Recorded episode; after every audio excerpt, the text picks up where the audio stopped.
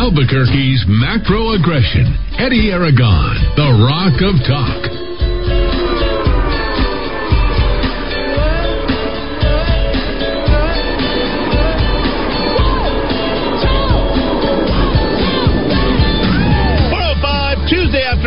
Eddie Aragon, the Rock of Talk on AM 1600, KIVA, ABQ.FM on the app, and on your TV at rockoftalk.tv. We are live on Roku as well. Prime coming any second now, and uh, if you want to go ahead and search for us, we actually included the uh, Roku.tv uh, sort of uh, suffix at the very end, and it's the Rock of Talk, and it'll say Roku TV. Just go ahead and click on that. You are set to go ladies and gentlemen. We've got ourselves one hell of a show here for the last day for our commander in chief, Donald J. Trump, the greatest president ever to preside over this country. History will shine the brightest light upon him, and you should understand that you are in a place where we celebrate freedom, liberty, opportunity, and of course, uh, most of all, our Constitution. It was a difficult today, uh, a day to say the least. Uh, today was one of those days where you were thinking and lamenting on the fact that we have to have a changing of the guard, uh, as it were. Uh, the first hour, we will be talking about how our military right now has become the enemy from within and without. And for those of you who have served in our armed forces, we appreciate you. We honor you. We recognize you as the greatest defenders of the United States Constitution. We understand that your oath of enlistment, with your name at the very front, saying, I, your name, do solemnly swear or affirm that I will support and defend the Constitution of the United States against all enemies, foreign and domestic, that I will bear true faith and allegiance to the same and that I will obey the orders of the President of the United States and the orders of the officers appointed over me, according to the regulations and the Uniform Code of Military Justice. So help me God. Many of you military men and women are straightforward, God fearing, simple, and great Americans. And I offer the adjective simple in the greatest regard and respect to you and your service. There could be no greater commitment from a citizen of the greatest country ever to be on this earth than to call you someone who is truly a citizen servant willing to sacrifice your life for the United States of America. For those of you who have been commissioned, Post grad, you have stated, and I repeat, I, your name, do solemnly swear or affirm that I will support and defend the Constitution of the United States against all enemies, both foreign and domestic, that I will bear true faith and allegiance to the same, that I take this obligation freely without any mental reservation or purpose of evasion, and that I will well and faithfully discharge the duties of the office on which I'm about to enter. So help me God. I spent some time in D.C. I interned for a United States Senator for a time. I enjoyed my time in the District of Columbia. My greatest time there happened when I was all of 17 years of age, and I saw an enlisted Marine and the highest ranking officer perform what appeared to me the most beautiful exercise. And it was perfectly orchestrated to the music. And the man walked with such incredible purpose, akin to what you would say would be to those three soldiers who walk in front of the tomb of the unknown soldiers. And I remember weeping. Weeping in excess of just how incredibly lucky I am to live in a country such as this. How incredibly lucky I am to witness what seems to be the highest order that maybe Western civilization have has ever achieved. I did so at such a time where I was about to embark upon adulthood and where I was going to really realize my purpose. And it's hard for me not to get upset or emotional about that time because I think of the large black gentleman who is the highest ranking officer in the United States Marine Corps and the way in which he walked and the way in which he represented this country. Also, two years later, when I served at the pleasure of the United States Senator, who was a Democrat, I might remind you, for those who know a little bit about my background, people would understand that I started as a Democrat. I was a Democrat. I would say I was a, a conservative Democrat. I was somebody who was a John F. Kennedy Democrat. And I think back on my time in Washington, D.C., a time where I went to go watch a movie. Now, there wasn't theaters in the district that I wanted to go. I didn't go to Union Station. I just basically uh, charted out and I went to Alexandria. Spent a lot of time in Alexandria for whatever reason. I was very connected to Alexandria. You take the blue line out there. You remember that. You lived at, at uh, GW uh, Dowd, right? Worked in Alexandria uh, three days a week in the, during the school year and five days a week in the summer. I went to a movie theater, and during that summer of 1995, I went with somebody, we'll just say a gal, and we went to the movies to go watch a movie called Crimson Tide. She was on the other side. She was working for Domenici. I was working for Jeff Bingaman. I remember uh, going to that and taking the ride and going out there and having a great time. But I was never so moved by a movie and such a scene as what existed between two characters in that movie. And I think it's where we find ourselves today in this country. There's an imminent threat outside of this country. There are people who are emboldening and enabling the forces outside of our country. And there's patriots who are doing everything they possibly can within this country to preserve what is possibly the most valuable document, constitution, the most valuable value, if you will, that civilization has ever realized and seen.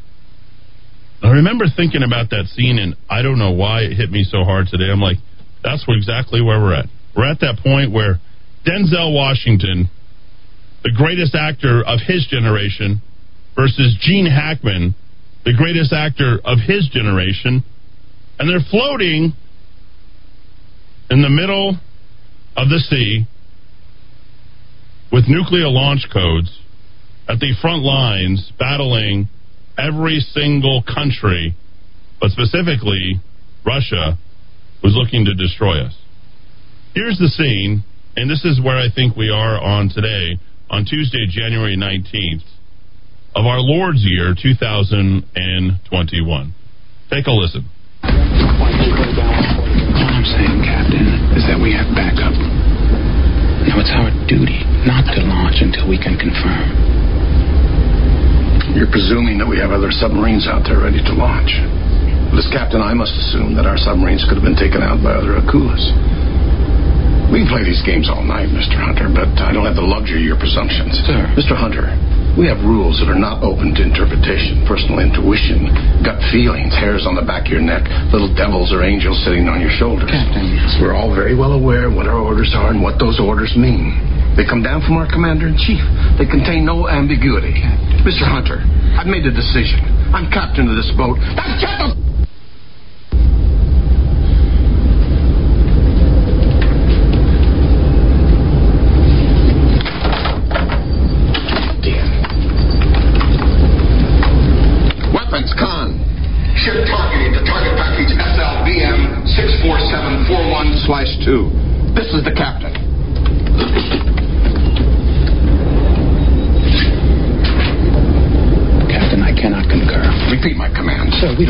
this message means. Our target package could have changed. You repeat this order, or I'll find somebody who will.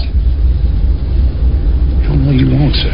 You're relieved of your position. Cobb, remove Mr. Hunter from the control room. Get Lieutenant Zimmerman here no, right sir, now. No, sir, I do not concur, and I do not recognize your authority to relieve me under command under Navy regulations. Cobb, arrest this man and get him out of here. Under operating procedures governing the release of nuclear weapons, we cannot launch our missiles unless both you and I agree. Cobb, what are you waiting for? formality, sir. This is expressly why your command must be repeated. It requires my assent. I do not give it. And furthermore, you continue upon this course and insist upon this launch without confirming this message first. I will be Keep the boat. back by the rules of precedence, Captain, commanding and officer of the command, USS Alabama, regulations I order you to place the XO under arrest on the charge of the Navy regulations. I say to again, I order you to place the XO under arrest on the charge of mutiny. Cobb! Captain, please, the XO is right. We can't launch unless he concurs. To the USS Alabama. Rebel-controlled missiles being fueled. Launch codes compromised. Dissonance. Threatened launch at continental United States. Set DEFCON 2. Immediately launch 10 Trident missile sorties. They're fueling their missiles. We don't have time to... Now, Time to think this over. I don't have to think this over. Captain, I relieve you of your command of this ship. now for those of you who are thinking that Gene Hackman represents Donald Trump, you couldn't have been more wrong. Denzel Washington in that XO is exactly Donald Trump. Donald Trump has not led us to war. For all the haste and hate that you think that Donald Trump represents, he doesn't represent anything of which Gene Hackman is representing in that submarine right there. Our president has never led us not into one conflict, not into one war during this time. Our enemies are gearing up against us North Korea, Iran, Russia, the rest of the world. And most of all, China. While we're kowtowing to every whim, every opportunity that they see in front of them, while they're selling us on them, you'll notice there is a SOP, a standard operating procedure. Your media has convinced you that Donald Trump has not followed that. Your Democrats at every turn have gaslighted you and essentially made you believe that what they're doing is in peaceful terms. Nothing of what we've seen during the last four years, including the impeachment trial number one, the impeachment that began with Russia collusion that brought in one James Comey. Your president at every turn has done everything possible to go ahead and prevent further conflict. Then we go into number two, which just happened this week.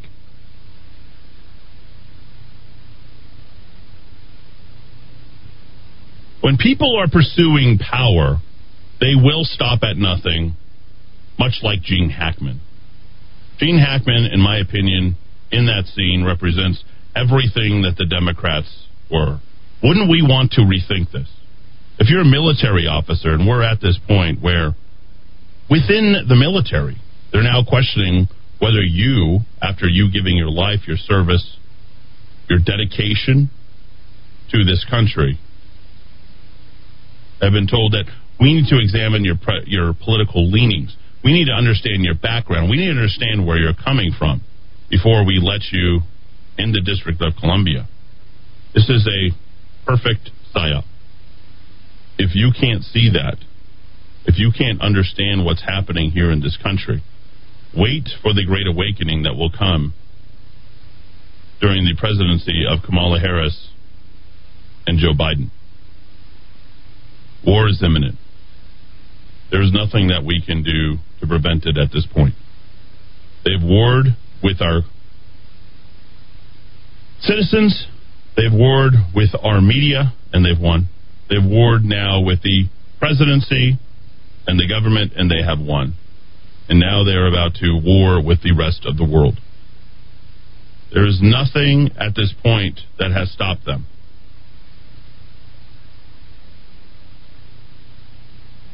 I think back to my time back in 1995 in the summer of hanging out on the hill, having a great time, seeing many of these which I didn't participate in. I didn't go to an Ivy League school. But seeing the, the Dukies and the Georgetown grads and all the Ivy League guys who were out there and realizing that it was all about them and their club. They didn't participate. They thought they were better than me. They were all children of very, very well to do, powerful people. Yes, even from here. In fact, one of the most powerful people, his son, right here in the state of New Mexico, served with me in the senator's office. Now is running a very large paper in a state away from us. And I think to myself, maybe they just didn't really understand it. Maybe they didn't understand this country. Maybe they didn't understand Crimson Tide. Maybe they didn't understand that soldier, the enlisted soldier, who is the highest ranking enlisted soldier in the United States of America. You know who I know understands that? Men like George Washington, Thomas Jefferson, Teddy Roosevelt, Abraham Lincoln, and Donald Trump. And of course, Ronald Reagan. We're going to spend the day talking about our president. We're going to spend the day remarking about where we are on this very important day. A day in which they hope to erase in human history, much like they want to embrace La Entrada, my heritage, your heritage, saw a news report earlier today which was absolutely remarkable. In Spain or in Mexico, they're now finding and they're going to make them responsible for atrocities that happened back in the uh, 16, 1700s. And I couldn't sit there and look at it and said, you're going to make the people who are descendants of that time today responsible for what happened back then?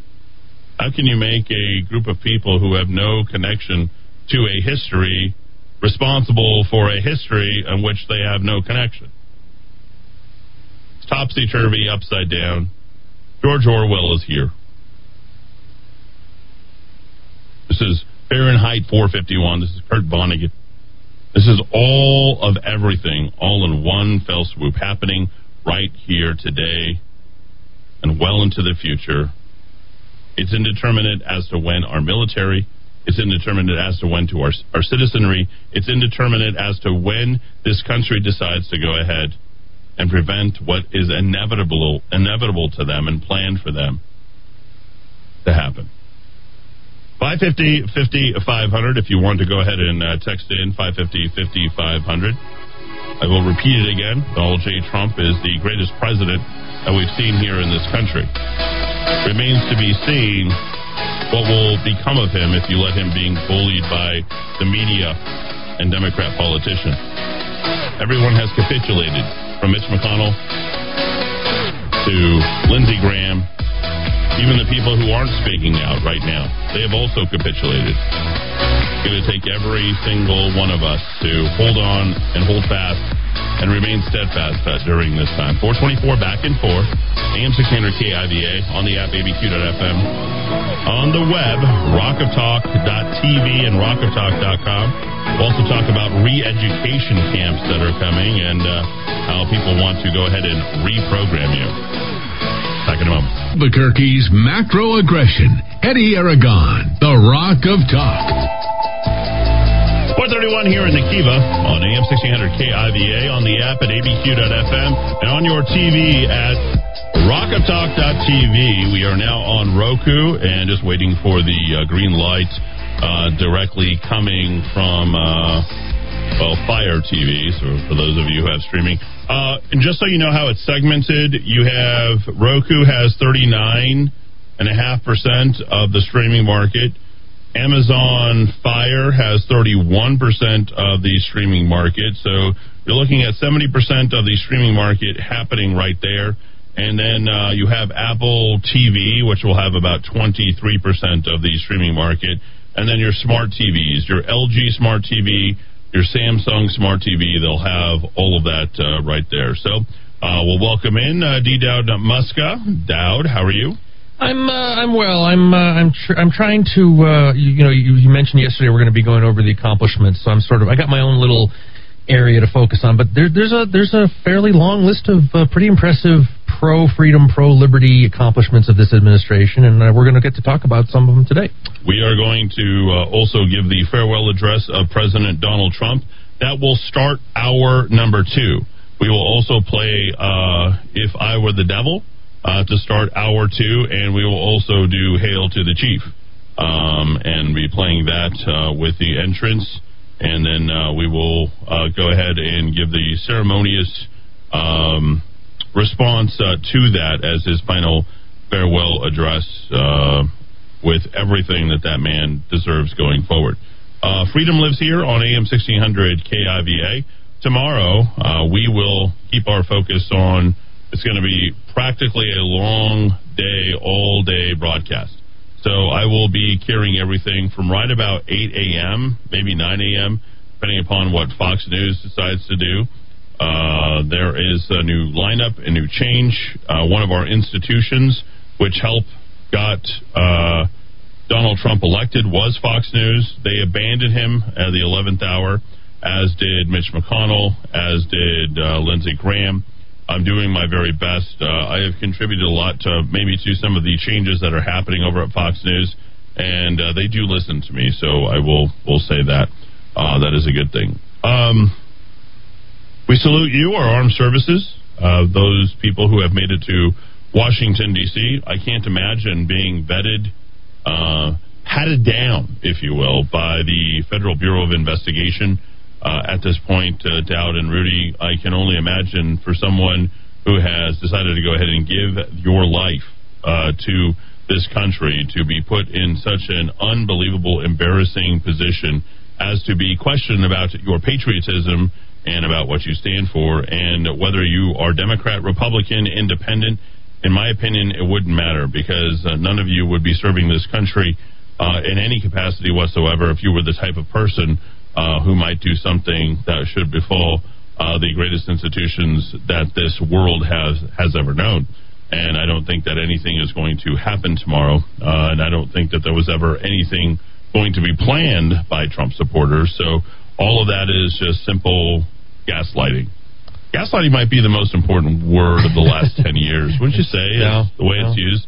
If you don't know what the word means or haven't looked it up, uh, by all means, I think it's really has a lot to do with the word programming. Um, basically, questioning your own sense of sanity, which is exactly where we're at right now. I think a lot of you feel, you know, a lot of a lot of people I would say in the aughts used to use the word surreal a lot of people after winning something that they didn't think that they would have won or uh, realizing that they didn't think that they would realize or achieving something that you know sort of seems uh, out of place for them they would oftentimes describe the situation as surreal i think that transitioned in right around 2010 and the word gaslighting now became into well you're programmed and we have predictive programming and while the television show that I just saw, whether it's Johnny Mnemonic, uh, January 17th at 10 a.m., if uh, 2021, if you saw that, uh, to the, you know, what you're seeing in terms of the predictive programming of George Orwell or various other things,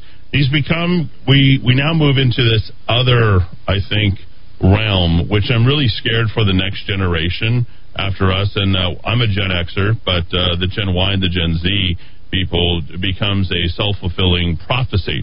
Uh, self fulfilling prophecies, I think, become an existential threat to those people.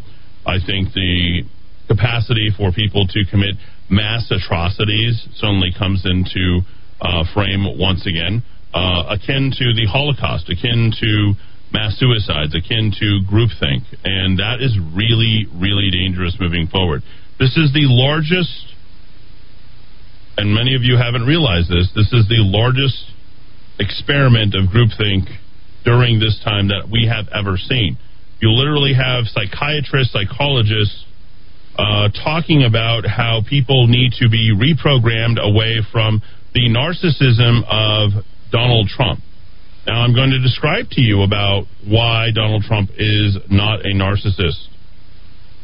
What narcissist would give up his wealth, his health, in the sacrifice for a country that has nothing to do with him. Do you at any point think that he was going to think that he is the embodiment of all things American by making that type of sacrifice? George Washington had no children. Many of our forefathers gave up many things in order to make a sacrifice for future generations of which they only dreamt or vision envisioned. I would say it is the very same for a man by the name of Donald Trump. The greatest Americans of this country could only see successive generations moving forward. I think Donald Trump, in many ways, was our last chance. He was our last four years to prevent what is the imminent evil that seems to be coming for us. And I hope that some of you realize, are humble enough to realize that. I never, for once, even now, given all the things that our great president has gone through, never once felt sorry for the man. I always admired the man, and I will say this. One of the reasons I haven't felt sorry for him is because of the book of Job. 42 chapters of unbelievable trials, tribulations of one man and what he's experienced in his relationship with God. I remember how incredibly upset I got at one talk show host who came to tell me about how somehow divine intervention was coming in, and despite the previous personal experiences and trials of one Donald Trump, that he was being brought in by God. I now believe that. I now believe that that continues on much through this because his trials, much like evil when it prevails, will always try to squash out every last, every last gleam of light and goodness here. And that's the way that it works. Now, I do want to talk about, in a practical way, Dowd and Rudy, re education camps being reprogrammed. A lot of people aren't questioning this language. I'm sort of thinking to myself, how is it that people don't see that any of this is coming? They've been educated by this. I was all of about uh, 14 years old when I read uh, 1984. I've read a number of other books as, as well. I think we talked about uh, conspicuous consumption, conspicuous consumption of Thorstein Veblen. We were reading that in the uh, first year of college. I was educated by none other than Paul Krugman through his international economics and international trade books. Um, coming through the economics, I still can't believe that uh, those were the books that I read. But they have had a permanent effect on me, and I still have them to this day. In fact, they're sitting just to the right of uh, of Dowd Muska, as you can see them all right there. Those are all my textbooks.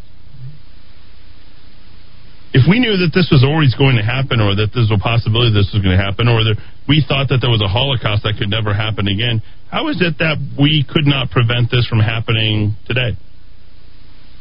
It's really funny that the people who started to say fake news, fake news, fake news, fake news, which is us, Trump supporters, are now the fake news.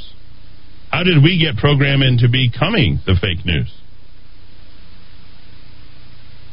I want to reintroduce the word gaslighting again. And I think what we need to talk about is the word, in addition to that, called projecting.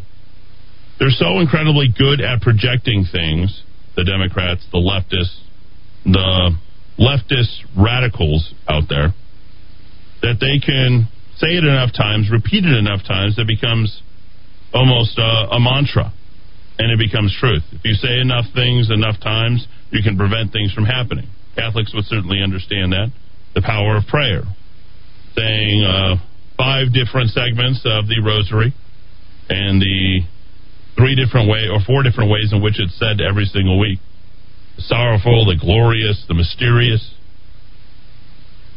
You'd understand that you think your power of prayer has the real opportunity to go ahead and change things. Now, Christians, fundamentalist Christians, people who are biblical Christians, don't believe that. And I would say this there's a, an awful lot of enslavement having to do with your their ability to mentally program you by repeating something enough times on enough places that you're now questioning your own reality. Such is the case of Mitch McConnell. Such is the case of Lindsey Graham. Such is the case of every single RINO Republican out there who's now saying, you know what? Donald Trump is a bad guy. I'm not going to trust my gut. I may have voted for him, but it looks like he has led us astray. And you're now questioning yourself.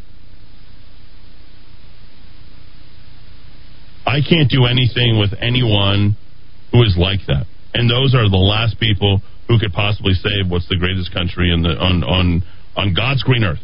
it ain't going to happen. I'll repeat it to you. I've repeated it several days, both this week and last week. The people of faith have built this country, and the people of faith will rebuild this country. There's a reason why they're attempting to go ahead and squash the good light of good values and populism forever is because they understand that that has been the truth, that is the truth. You can always judge a man by the fruits of what he has. And I will tell you that in the end, we will be victorious. But again, like September, I can't see six months ahead and what that's going to look like. So they have to program you. There's no other way for them. It's not enough for them to get rid of President Donald Trump. It's not enough for them to go ahead and wash history and bully and do whatever they possibly can. They must also reprogram any memory you might have of the goodness of once what once was. Refer back to another movie. Maybe another movie also said about the same time. 95 was Crimson Tide. Prove me wrong. I think uh, uh, that's when it was released, right? Summer of 95? Yep. Uh, Dowd, you looked that up? I did. I love Dowd. He just looks up everything. And I think uh, Gladiator, I want to say, was 2001. Is that about right? I want to say it was maybe the summer of 2001, if I'm not mistaken. 2000 even. 2000 even. Okay. That's what it was. I really see those two movies as emblematic of what's happening right now. You know that they were going to go ahead and remove Marcus Aurelius his son wanted the power. He was there was going to be nothing that could be done to stop him. You certainly saw his sister did everything that she could, despite her love for her father, could not prevent how evil was going to take over. They were going to take over the Senate. They were going to take over society, bread and circuses, and say, you know what, everything's okay now. It's going to take that type of conflict to overturn what has happened here. We have gotten to that point. Will it be a physical conflict? No, I don't think so. But it will be one in which evil is fully revealed and truth is fully revealed, and they will come clashing on a stage that cannot be hidden. What does that look like? I don't know. But it is, my friends, to bring up one I think she said, uh, what was her name? The attorney who was attempting to work on behalf of Sidney Powell, who said, unleash the Kraken. She said, biblical. It is going to be biblical. I believe that uh, Rudy, by the way, and Sidney and the rest of that crew should relieve themselves of any future uh, public duties in any endeavor they had tried to talk to me, I would not even pick up the phone. That's how I feel about those people. Now, I'm concerned, I'm worried, because I know that truth has not won out. It is as simple as what happened in those voting machines. Really, it is. It's all down to computers. It's all down to ones and zeros. It's all down to Johnny Mnemonic. It's all down to inserting, running away with that stuff. Let me. It is that sci-fi. It really is. It's that simple. What's it going to take to overturn that? I don't know. If I could give you the answer, I would, but I know that I'm working hard towards what the end of that is. We're also going to talk about in our second hour no state of the state coming from the governor. In a time in which you have succumbed to being entrapped in your houses. Business have decided to shutter. I shouldn't say to shutter. We're forced to shutter. And society itself and schools were told not to go to school except for the handicapped now. Did you see that today? Only handicapped students and the, oh. right? But, but we're not going to send our middle school and our high school students. Wouldn't those people generally be the most vulnerable? We'll talk about their, that during the second hour. And during our third hour, I'm going to keep it wide open. All right, so we'll bring it back here in four minutes. I'd like to start getting your texts and your calls. There's already a lot of them. A lot of you people out there. This is the very last day of the presidency of Donald J. Trump, and I'll continue to exalt him as the best president this country has ever seen. Back in four minutes here in the Kiva, AM 1600 KIVA. ABQ.FM on the app, rockoftalk.tv right on your TV, and download us now for Roku. Just go search The Rock of Talk, and then you'll see Roku at the very end. 447 back and four. We'll be back to wrap the hour, get your feedback, and then start with 5 o'clock with Donald J. Trump. Never happened for me. Sleeping the day off, watching the night fall,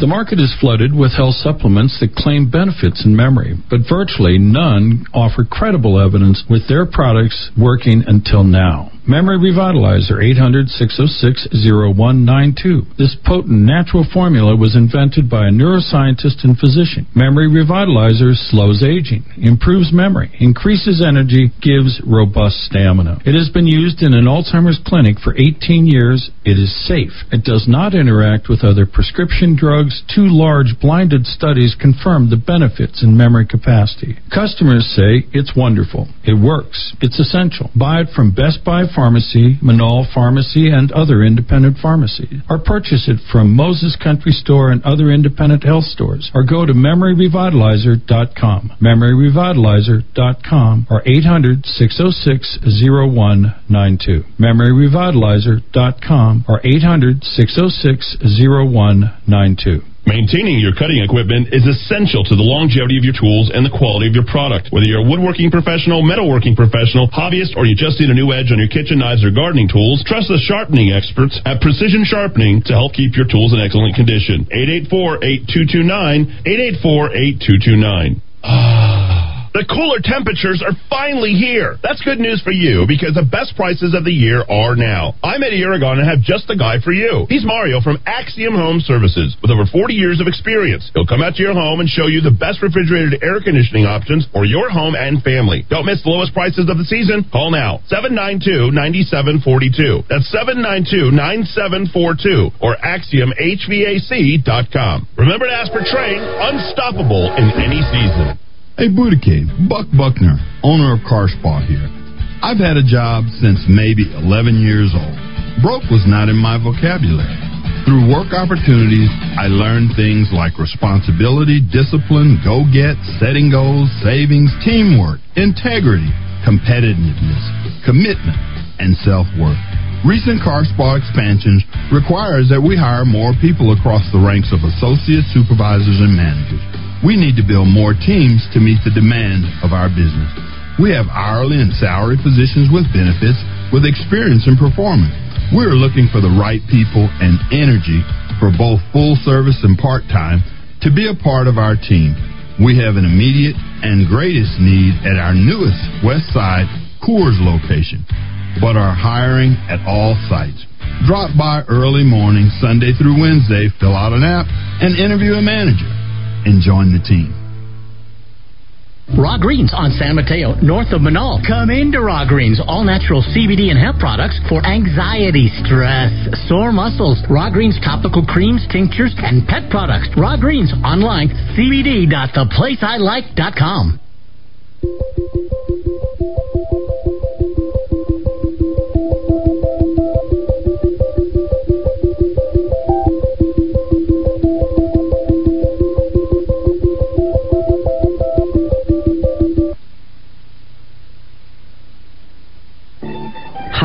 I'm Casey Guzzardi. And I'm Joe Guzzardi. At Joe's Pasta House, we have authentic world favorites, classic Italian dishes, and unique New World offerings, including natural hand cut steaks, wild caught fish, and local veal. Our focus is on quality ingredients, great atmosphere, and personal service. Come to Joe's Pasta House for a true Italian dining experience. Located at 3201 Southern Boulevard in Rio Rancho, just a quarter mile east of Country Club Drive. Right, let's put things together, starting with the weather looking like, uh, I don't know if it's going to snow or not. Looks like it's trying to clear up right now, but they say slight chance of snow throughout the night. But tomorrow, we're up towards 50 once again and clear skies. That's okay. At Ladera Golf Course right now, 40 degrees, 37 at uh, 1001, and 40 degrees at the Rock of Talk. All right, this is what we got going on. Unser, southbound from the Petroglyph there, Bob, uh, Bob McCannon Parkway. You start to pump the brakes. Not sure what the problem is, but it's going to be under 20 miles an hour all the way over to Ladera. though I don't see any accidents or stalls there. And Gibson eastbound I 25 to Yale, left two lanes are closed. Budget that in if you're heading towards the airport or the VA. Monty Cigar Shop, thank you for the biggest humidor in the Southwest. Boom. Not just because you have it, but here's why you have it. When you care about your customers enough to provide the best cigars and blends and prices, you got to have a great humidor, and that they do. Plus, they have tobaccos and classy pipes. Monty Cigar Shop on San Mateo, just north of Comanche. All right, we're up to date now. Let's dive back into the Rock of Talk. Albuquerque's macro aggression. Eddie Aragon, the Rock of Talk. Hey, Rudy, what are classy pipes? They have some. Are you saying glassy or, or classy? both actually. Oh. they have the classy ones. They have some that are just straight out, but they have some that have that little curl to them. You know, kind of goes down before you put. And you're calling those classy? Oh, I think they're beautiful. They're yeah, classy. Ooh. they're classy. He's so classy. He's so classy over there. Ladera, I used to remember. We're gonna go. You want to go swing the golf clubs over at Ladera? Hey. Is that a big golf? That is a big golf course. Well, now that it used to be. It's Yeah. terrible. That's where that's where Notah Begay was. Oh, An inch in a lid and a window rock. Notah Begay was a big old jock. Anyway, I, could, I have a whole song about him. I sang it to him. He he thought it was funny. I, I continue to this day to sing No whenever, whenever I say No what is it? Chi chi chi chi chi chi we beat you easy easy easy.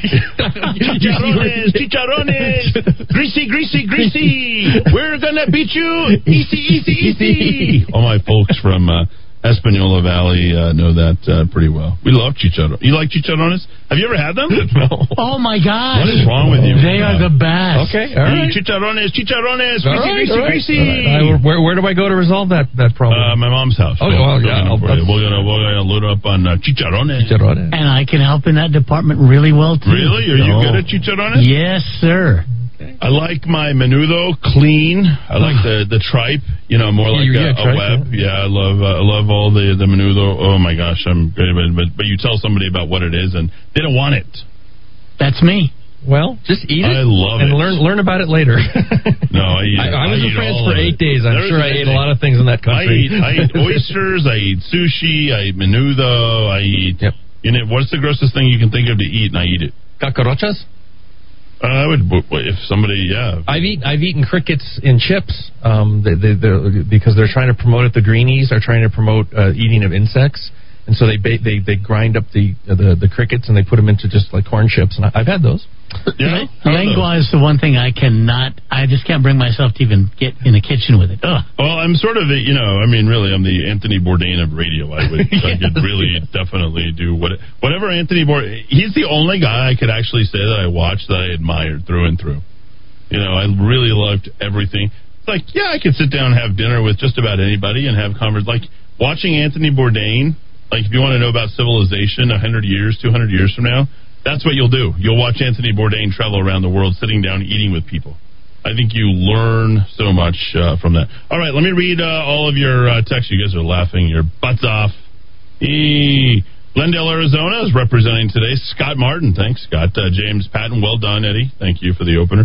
No wars in four plus years. Wow, that's uh, also that's that's really important. I think that is that's the biggest accomplishment of any presidency. Did you have to go to war? You're a wartime president. You know, you know. I remember that scene in Gladiator. Marcus Aurelius is uh, looking over, you know, the Spaniard, right? The Spaniards leading the troops, and uh, just I love I love everything about that movie. You know, I made my uh, my kids. I made my kids watch that movie. They loved it. They absolutely loved it. I also made them watch 300 as well. You know, you know. There's that quote. Find that quote uh, that you know that I'm referencing right now.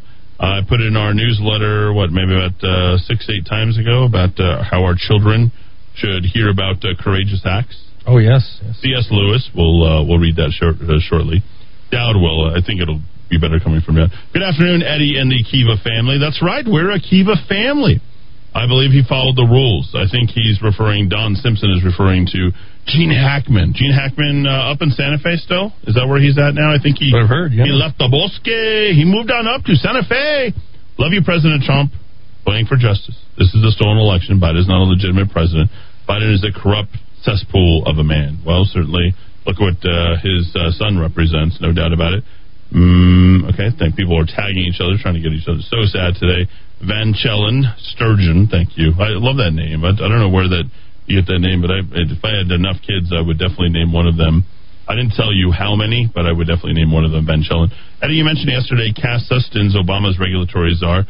Book Nudge. The left has been socially engineering the public for the last 12, if not longer. Cass is married to Samantha Power. Okay, well, you know, if you want to start crucifying me for, for that, I was talking about the uh, power of suggestion. And I think also in that theme of the book Nudge is the. Um, what, what do you call it? Liberal or libertarian paternalism that he talks about in that Yeah, book, yeah. which is that hey, we'll give you the chance to do what you want to do, but at the same time, you know, we'll also give you a certain set of rules. So I do believe that there's you you can't just cast out everything in one. You know, we got to be very careful about classifying things. It's been some time since I've read that book. I believe that book was what 2008, 2009. Uh, yeah, I put a picture of it up the other day when we were talking about it. I think it was seven or eight around there. So let me look. Uh, Eddie, linguistic programming is as old as any form of war. Priesthoods, Goebbels, bernays, modern advertising, psychology of big tech to keep the user addicted. There you go. These are tools of war and propaganda. Love that. Yep. Was it 2008? I find it interesting that you say that you're gas that they're gaslighting us. I think a generality would be more helpful. Remember, those of us listening to you are not naive. I've done my homework. Okay. Whoa. don't need to get sensitive here on this last day. Uh, Eddie, aren't uh, we one of three states left to close the Nasara to commence? What is that? You know what Nasara is? Hello, everyone. Lucia says, "No gusta chicharrones." That's too bad. Easy, easy, easy. I love it. Chicharrones, heart attack in a bag. I love all that. Uh, you know, pork skins too, and the pork rinds. I mean, for a lot of a lot of people like that. It's uh, we're gonna sail through the top of the hour uh, very quickly. Caller, you're in the Kiva. Go ahead. You touched on the subject. I wanted to chime in and say that. Uh, on uh, which, sir? We missed South- the first part of that. What what'd you say? Uh, since you were uh, ha- brought the subject up, I wanted to chime in on it. Chime in on what? uh, I don't know what what subject. on, on chi- chicharrones. Oh, chicharrones. Okay, all right. If There you, we go. If you want a good chicharrone fix, southbound frontage road at Candelaria, southwest corner, they got darn good chicharrones. What's the name of the place? You know, I can't think of it right now. You said Candelaria and what? Uh, Candelaria and the southbound frontage road. Yeah, that place is sometimes open and sometimes not. I've I've wanted to stop there. I'll have to do that one of these days. Yeah, they're uh, they're usually open in the mornings, but they advertise uh, beef jerky and everything. But man, their chicharrones are great. I, I mean, I I'll, I'll go buy them by the pound and come home and make chicharrone burritos. All right. There we go. What's your name, sir? My name's All right. I appreciate the uh, phone call. You know what's amazing? You know how you know you're in New Mexico? If you bring up food, Oh, immediately. somebody will inevitably bring up the place that they go, Yes, yes. and it's better than any other place that you know. Like their mom's cooking is the best, or their grandma's cooking is the best, and whatever restaurant they eat at is better than any restaurant you've ever eaten eaten at. Have you noticed how Mm-hmm. the competitive eating totally changes? Like in New Mexico, you haven't seen anything like that, like in Connecticut or anywhere else, no, right, Dad? no, no, no. Like they're ready to tell you. All not only are they willing willing to tell you, many of these people are willing to take you there. Oh, certainly, yeah. Right? Because they want to go themselves. it's kind of a weird thing. That's so New Mexico. Uh, explain the difference between New Mexican and Mexican chicharrones. Um, I don't know. I don't either. Maybe one of them's a little bit more. needs to try both and judge. Have to have the Mexican Paya chicharron con salsa. I guess that's chicken. Well, from just looking online, I mean, ch- chicharron is have the different Pork. versions in Belize, Brazil, Bo- Bolivia, Canada, Colombia, Chile, Costa Rica, Dominican Republic, on and on and on and on. So even Philippines. So uh, it's a very popular meal. Yeah, so my favorite thing I will and I will it's a total indulgence. I might have it once in a while is getting chile caribe, which is from the ristra and you strain it and it comes off, right? And so a lot of people will keep the uh the uh, chile caribe in their fridge, right? And it's like cold chili. Like you'll literally you can almost drink the chili. Wow. You know, a lot of people put it in peanut butter jars or you know, that's what my grandparents used to do or you know, peanut butter, uh, you know, jelly jars or whatever. and Sure, keep sure, it there. yeah. It's cold and it's there, and you pour the chile caribe, right? And uh, really tender meats. So uh, my nana would always cook a roast, and she'd let it like go for like six, eight, ten hours, and then she'd pour the cold chile caribe over that, and I just I love that. And you you know, dip your tortilla in that, and you're like, boom, yo, bam, you're good. Even better than Uh, but, Sonics. But but the yeah, the Sonics. uh, but what was even better than that was the time where you had chicharrones, right? That were just coming right out of the, the pan. Yes. Just Greasy, Oh, greasy. okay. And and Rudy knows where I'm going with this, right? Yes. And you pour that same chile caribe right over that. Oh, right, my. Right, right. Smothered, Rudy? smothered. It is great. now, it is amazing. It's What it like, does oh my, you didn't know, you had no idea. And someone's literally, as the tortillas are coming right off the the pan, because every, everyone does their, their their their tortillas pretty much the same. They throw that hot pan over the gas stove and they grease on the, and everyone's got their little thing and. You know, they, everyone has their coffee cup. Everyone has their salt shakers. Everyone has their, their place where they make their tortillas on. They've been making it for years, the same thing. And as soon as that cheat, as soon as that tortilla hits, you're like grabbing that tortilla right off of that stack, right? And you're grabbing the chicharrones, throwing them in the, the little plate bowl that's right there, and you pour the chile caribe over, and you're dipping it in, and you can't stop eating, right, Rudy? No way. It's great. That's pretty insane. I'll So- take thirds on that. yeah. Replying to uh, Renee Montoya, uh, hi, oh, I, I guess people are family members out here. Biden will go back to using czars. Please explain gaslighting. Uh, go ahead and say gaslighting. It's basically getting people to be stirred up enough that they question their own um, version of reality. Yeah. They Yeah, get themselves to a point where they don't understand what's up is down, what's topsy turvy, and that's really kind of where these Republicans have got themselves to. As I mentioned, Mitch McConnell, Lindsey Graham, the rest of these guys who are willing to turn their backs on things is because they don't trust their own version of what they understood anymore. And you can't even call them spineless anymore because they've literally been lobotomized. Yeah, yeah. Once you've gaslighted, you're lobotomized, right? The, the, the Wikipedia uh, terminology probably isn't much better than what, what you already gave, Eddie, but uh, psychological abuse in which the victim is gradually manipulated into doubting his or her own sanity. Yeah. and of course, originates from a, a British play that was made into a very uh, famous uh, movie with. What, what is that? What Uh, play? Gaslight, 1944. Oh, okay. Um, I don't know. George I didn't Cukor. even know it went that far. Oh yeah, back. Charles Boyer, Ingrid Bergman, the, my Oh, all-time gal of all time, Charles Boyer. and an 18-year-old Angela Lansbury with that Wow. annoying maid who was in the house. Yes, Man, I remember her on CBS and Murder She Wrote. That's right. Yeah, back in the day. Ca- was- Cabot Cove, Maine. Like they had they had 385 murders a year in that little tiny coastal town. In she was solving all of them. Like- Worse than Albuquerque. Well, uh, we should touch upon that right now. So, uh, we are on pace for 142 murders this year, uh, ladies and gentlemen. we are at the current rate. I don't think it's going First, first 18 days, first 18 days, and we let the, you know, uh, Joe Biden gets elected, and suddenly this, the whole entire country, plus the Democrat uh, mayor, has turned this. I mean, no doubt, uh, Manny Manny Gonzales is going to seize upon this, but we're on pace for 140, 42 Yes. murders. If we keep up Um, this rate, let's keep it sustainable, folks. I remember that April two months, two years ago, April of 2019. Doubt if I'm not mistaken. I believe that we had uh, 22 murders in the month of April. Yes. 18, 18 or 22. if you Yep. could look up April Yep. of 2019, like there wasn't a day almost. There wasn't a day that didn't have a murder in the city of Albuquerque. It was incredible absolutely incredible. So go back and uh, and look at that. Uh, somebody must be hungry. I'm not hungry. All right, when we bring it back, we're going to listen to the president and uh, listen to him give his uh, farewell speech. Uh, I want to turn everyone's attention to what you're seeing on rockoftalk.tv uh, today, and of course on your Roku device is uh, this right here is the flag of George Washington, the 13 stars, six sided. This is his personal position flag.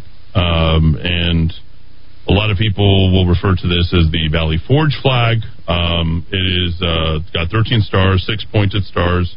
Three two three two three is the arrangement uh, on there, but it was the flag that was flying uh, at the headquarters uh, of General George Washington uh, during the time of independence, where we were trying to preserve our independence during that time. Uh, many eyewitnesses also saw that uh, at the Yorktown Battle of Yorktown, this was the flag that was flying, and uh, is accepted by some experts as being Washington's George Washington headquarters flag. So I certainly hope that uh, you guys enjoy the uh, symbolism here and uh, uh, on this day, the last day of President Donald Trump's presidency. Also, uh, to the left, which we've talked about before, the join or die flag. Of the original colonies. There's several states missing, Georgia being one of them. And I believe that this flag has actually become more meaningful. You see New England, New York, New Jersey, you see Pennsylvania, uh, Maine, uh, Vermont, North Carolina, South Carolina, but a few of those original colonies are missing uh, from that. So we will, uh, of course, talk about that a little bit later on. We'll also talk about the no state of the state later on in the program. Your response to that. The state legislature has opened up today, ladies and gentlemen. Uh, will they be more effective? We've got several questions that we put out there for those people who are able to go ahead and download our app at abq.fm or rockoftalk.com. Uh, point your browser directly to that. And uh, here are our. Um, and I put these together so that way you have them. And I've been really busy as of late, but uh, our questions uh, of the day, um, in addition to being the uh, violent start to, I, I'm sort of laughing because we were shut down and we still had 76 murders. People were shuttered inside their house.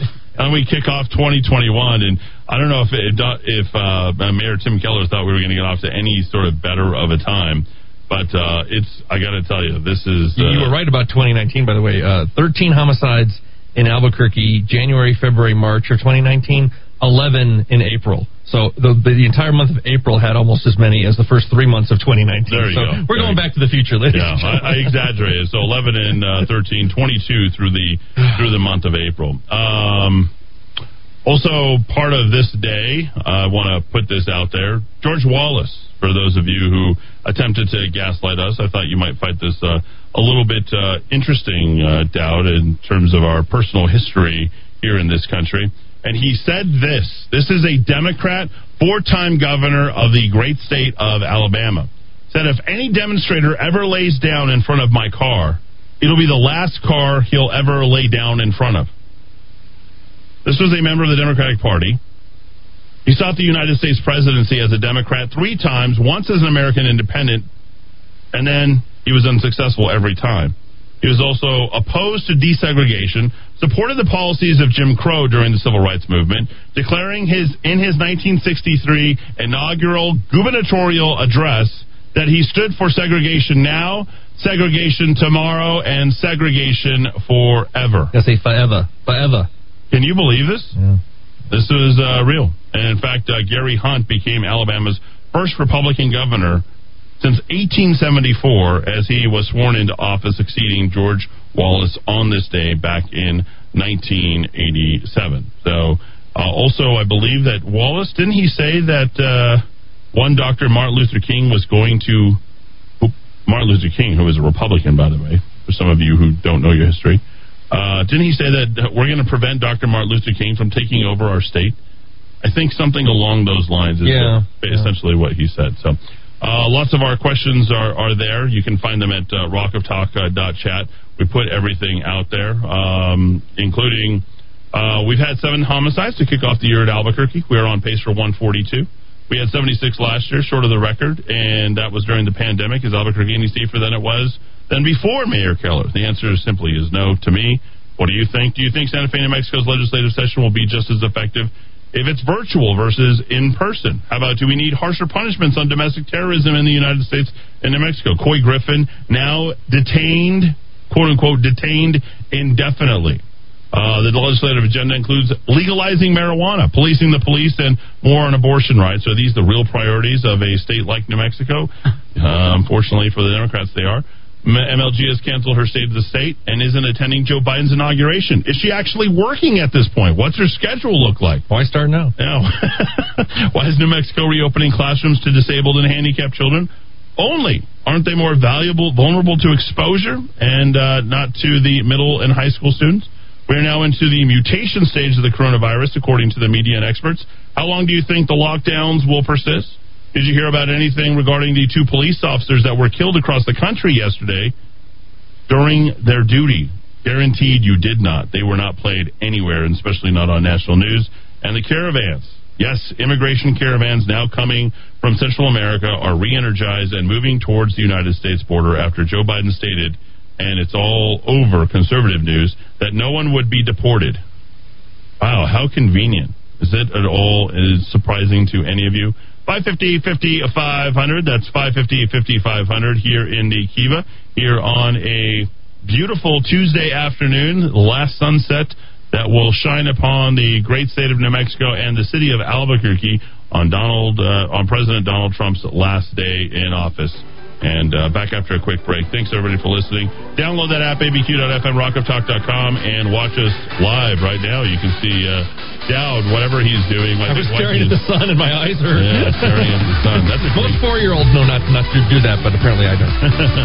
All right, back after a uh, quick break and straight into our president, Donald J. Trump.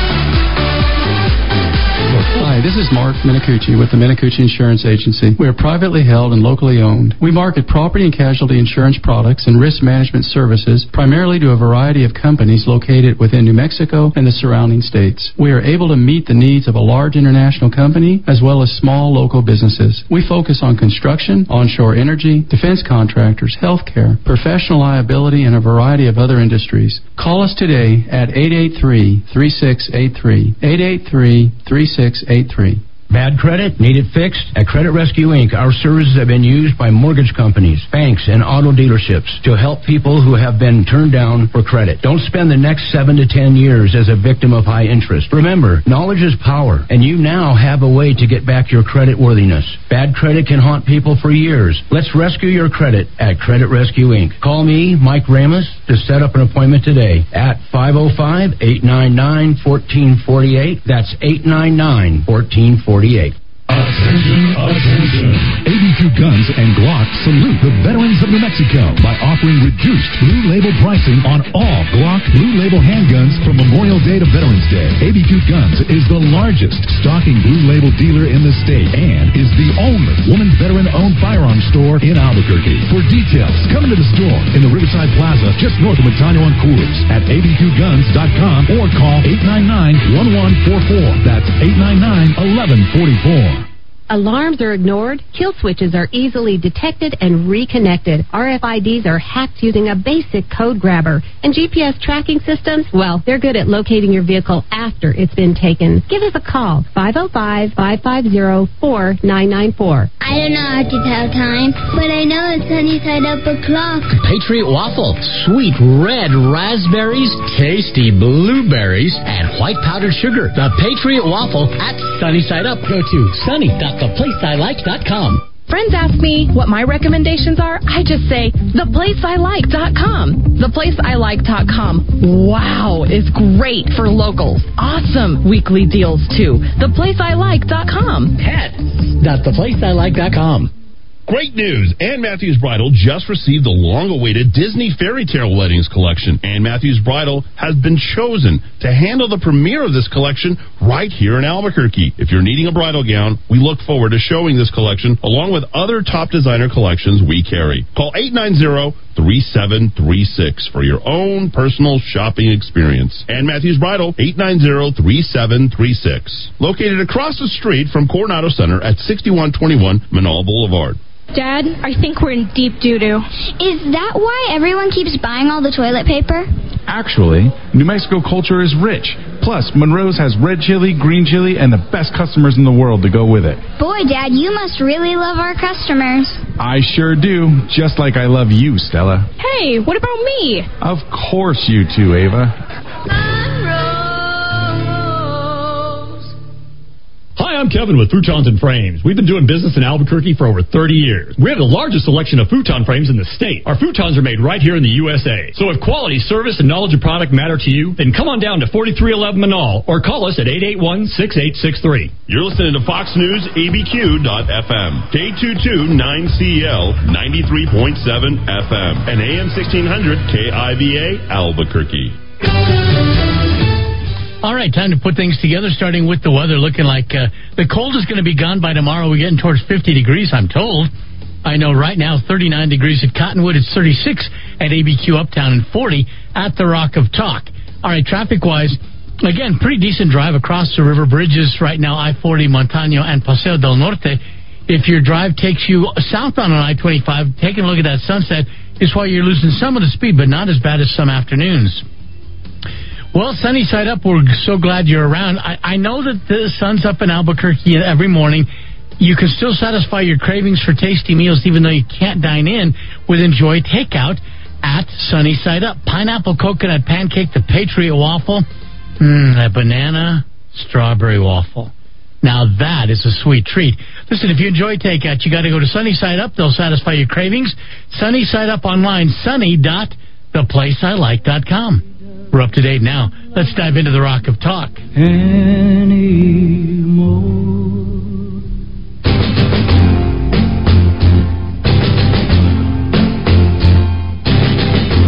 Golden days before end.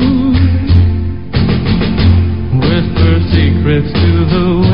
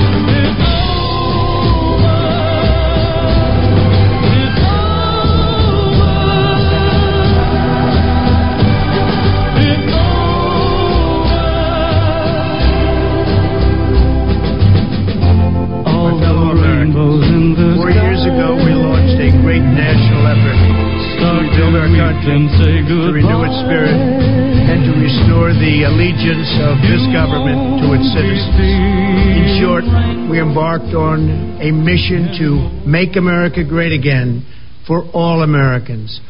As I conclude my term as the 45th President of the United States, I stand before you truly proud of what we have achieved together.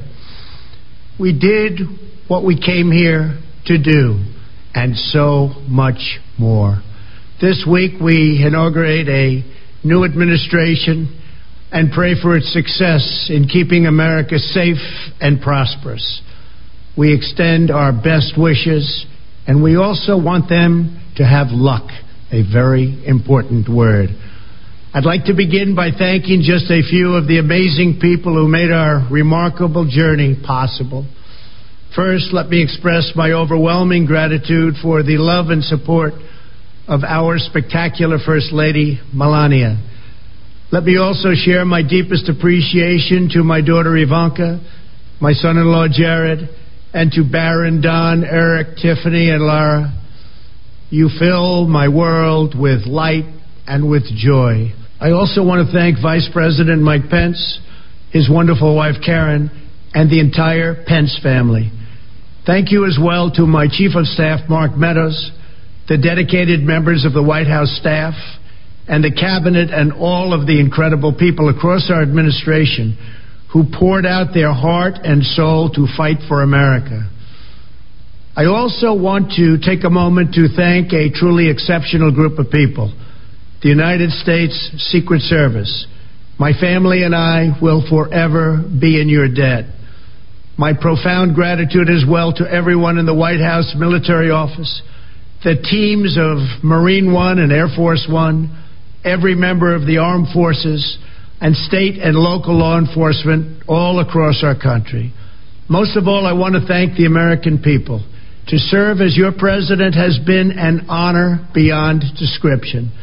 Thank you for this extraordinary privilege, and that's what it is a great privilege and a great honor. We must never forget that while Americans will always have our disagreements, we are a nation of incredible, decent, faithful, and peace loving citizens who all want our country to thrive and flourish and be very, very successful and good. We are a truly magnificent nation. All Americans were horrified by the assault on our Capitol. Political violence is an attack on everything we cherish as Americans. It can never be tolerated. Now more than ever, we must unify around our shared values and rise above the partisan rancor and forge our common destiny. Four years ago, I came to Washington as the only true outsider ever to win the presidency. I had not spent my career as a politician, but as a builder looking at open skylines and imagining infinite possibilities. I ran for president because I knew there were towering new summits for America just waiting to be scaled. I knew the potential for our nation was boundless as long as we put America first. So I left behind my former life and stepped into a very difficult arena, but an arena nevertheless with all sorts of potential if properly done. America had given me so much, and I wanted to give something back. Together with millions of hardworking patriots across this land, we built the greatest political movement in the history of our country. We also built the greatest economy in the history of the world. It was about America first because we all wanted to make America great again. We restored the principle that a nation exists to serve its citizens. Our agenda was not about right or left. It wasn't about Republican or Democrat, but about the good of a nation, and that means the whole nation. With the support and prayers of the American people, we achieved more than anyone thought possible. Nobody thought we could even come close. We passed the largest package of tax cuts and reforms in American history. We slashed more job killing regulations than any administration had ever done before. We fixed our broken trade deals, withdrew from the horrible Trans Pacific Partnership and the impossible Paris Climate Accord, renegotiated the one sided South Korea deal and we replaced NAFTA with the groundbreaking USMCA. That's Mexico and Canada, a deal that's worked out very, very well. Also, and very importantly, we imposed historic and monumental tariffs on China, made a great new deal with China, but before the ink was even dry, we and the whole world got hit with the China virus. Our trade relationship was rapidly changing. Billions and billions of dollars were pouring into the U.S., but the virus forced us to go in a different direction. The whole world suffered, but America outperformed other countries economically because of our incredible economy and the economy that we built. Without the foundations and footings, it wouldn't have worked out this way we wouldn't have some of the best numbers we've ever had. We also unlocked our energy resources and became the world's number one producer of oil and natural gas by far. Powered by these policies, we built the greatest economy in the history of the world. We reignited America's job creation and achieved record low unemployment for African Americans, Hispanic Americans, Asian Americans, women, almost everyone. Income soared, wages boomed, the American dream was restored, and millions were lifted from poverty in just a few short years. It was a miracle. The stock market set one record after another with 148 stock market highs during this short period of time and boosted the retirements and pensions of hardworking citizens all across our nation. 401ks are at a level they've never been at before. We've never seen numbers like we've seen, and that's before the pandemic and after the pandemic. We rebuilt the American manufacturing base, opened up thousands of new factories, and brought back the beautiful phrase, made in the USA. To make life better for working families, we doubled the child tax credit and signed the largest ever expansion of funding for child care and development. We joined with the private sector to secure commitments to train more than 16 million American workers for the jobs of tomorrow. When our nation was hit with the terrible pandemic, we produced not one, but two vaccines with record breaking speed, and more will quickly follow. They said it couldn't be done, but we did it. They called it a medical miracle, and that's what they're calling it right now a medical miracle. Another administration would have taken three, four, five, maybe even up to ten years to develop a vaccine. We did it in nine months. We grieve for every life lost, and we pledge in their memory to wipe out this horrible pandemic once and for all. When the virus took its brutal toll on the world's economy, we launched the fastest economic recovery our country has ever seen. We passed nearly $4 trillion in economic relief, saved or supported over 50 million jobs, and slashed the unemployment rate in half. These are numbers that our country has never seen before. We created choice and transparency in health care stood up to Big Pharma in so many ways, but especially in our effort to get favored nations clauses added, which will give us the lowest prescription drug prices anywhere in the world. We passed VA choice, VA accountability, right to try, and landmark criminal justice reform. We confirmed three new justices of the United States Supreme Court. We appointed nearly 300 federal judges to interpret our Constitution as written. For years, the American people pleaded with Washington to finally secure the nation's borders. I am pleased to say we answered that plea and achieved the most secure border in U.S. history.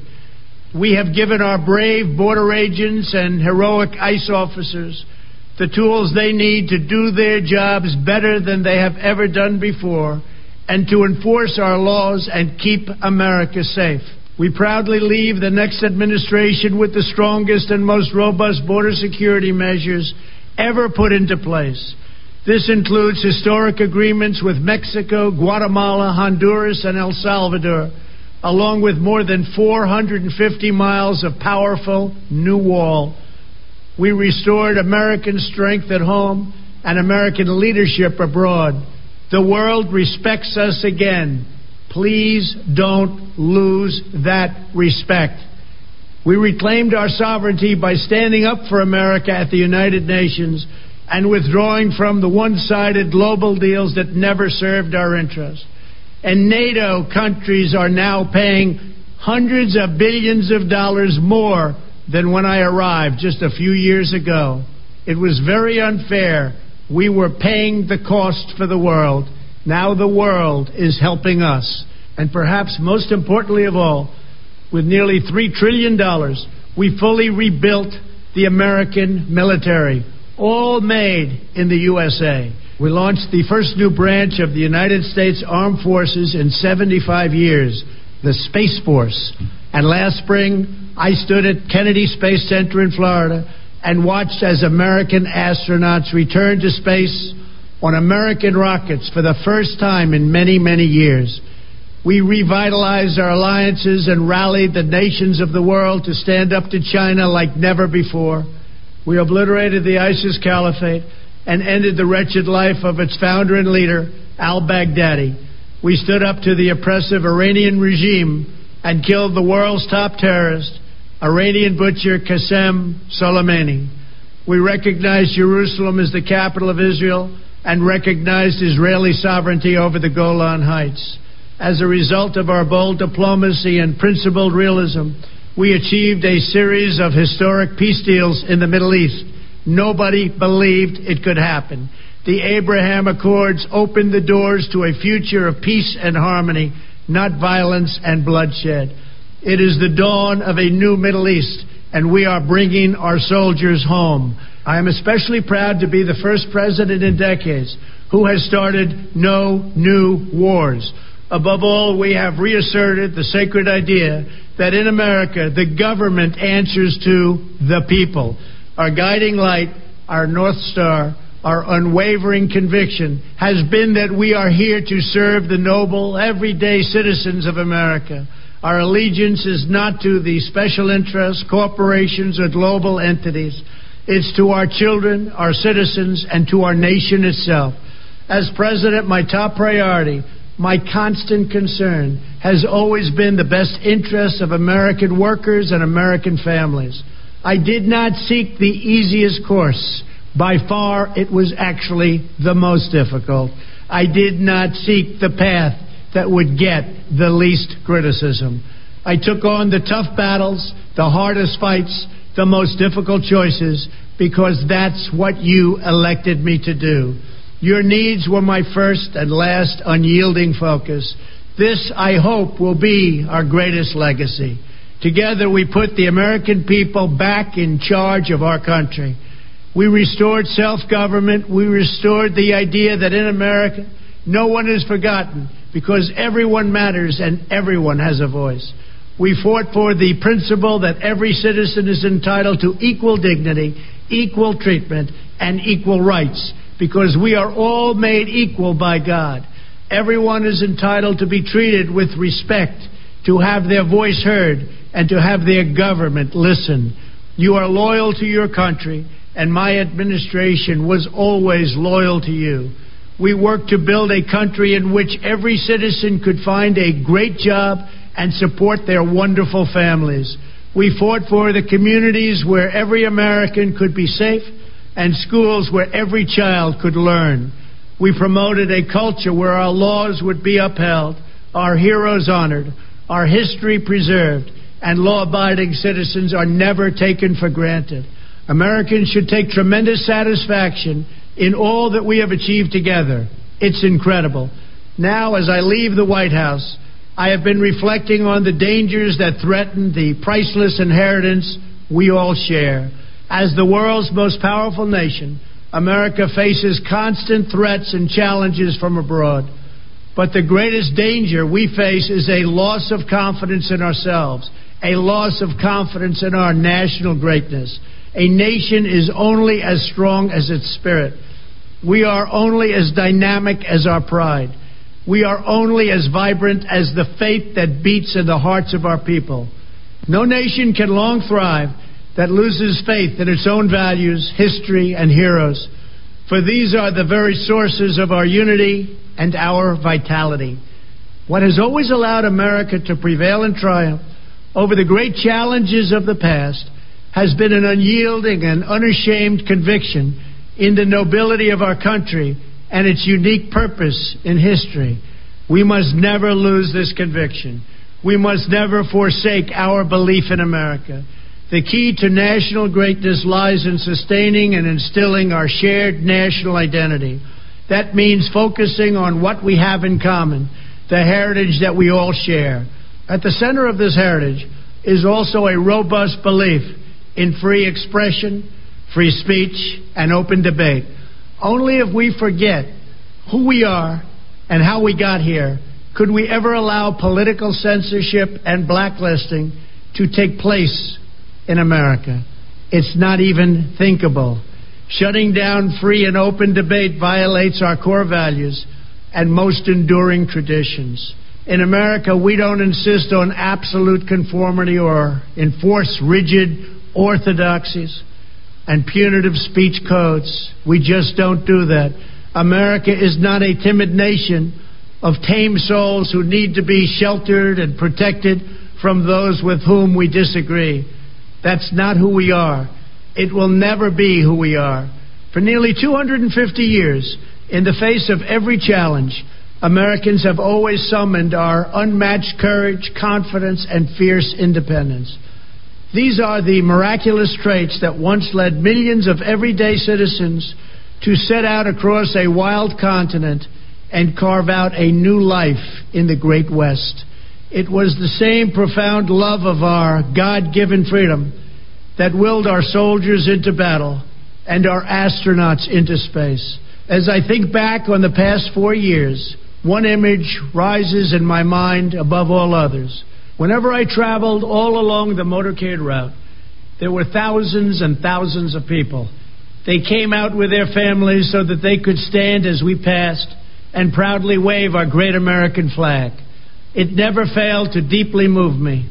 I knew that they did not just come out to show their support of me, they came out to show me their support and love for our country. This is a republic of proud citizens who are united by our common conviction that America is the greatest nation in all of history. We are and must always be a land of hope, of light and of glory to all the world. This is the precious inheritance that we must safeguard at every single turn. For the past four years, I have worked to do just that. From a great hall of Muslim leaders in Riyadh to a great square of Polish people in Warsaw, from the floor of the Korean Assembly to the podium at the United Nations General Assembly, and from the Forbidden City in Beijing to the shadow of Mount Rushmore. I fought for you. I fought for your family. I fought for our country. Above all, I fought for America and all it stands for, and that is safe, strong, proud, and free. Now, as I prepare to hand power over to a new administration at noon on Wednesday, I want you to know that the movement we started is only just beginning. There's never been anything like it. The belief that a nation must serve its citizens will not dwindle, but instead only grow stronger by the day. As long as the American people hold in their hearts deep and devoted love of country, then there is nothing that this nation cannot achieve. Our communities will flourish. Our people will be prosperous. Our traditions will be cherished. Our faith will be strong. And our future will be brighter than ever before. I go from this majestic place with a loyal and joyful heart, an optimistic spirit, and a supreme confidence that for our country and for our children, the best is yet to come. Thank you and farewell. God bless you. God bless the United States of America.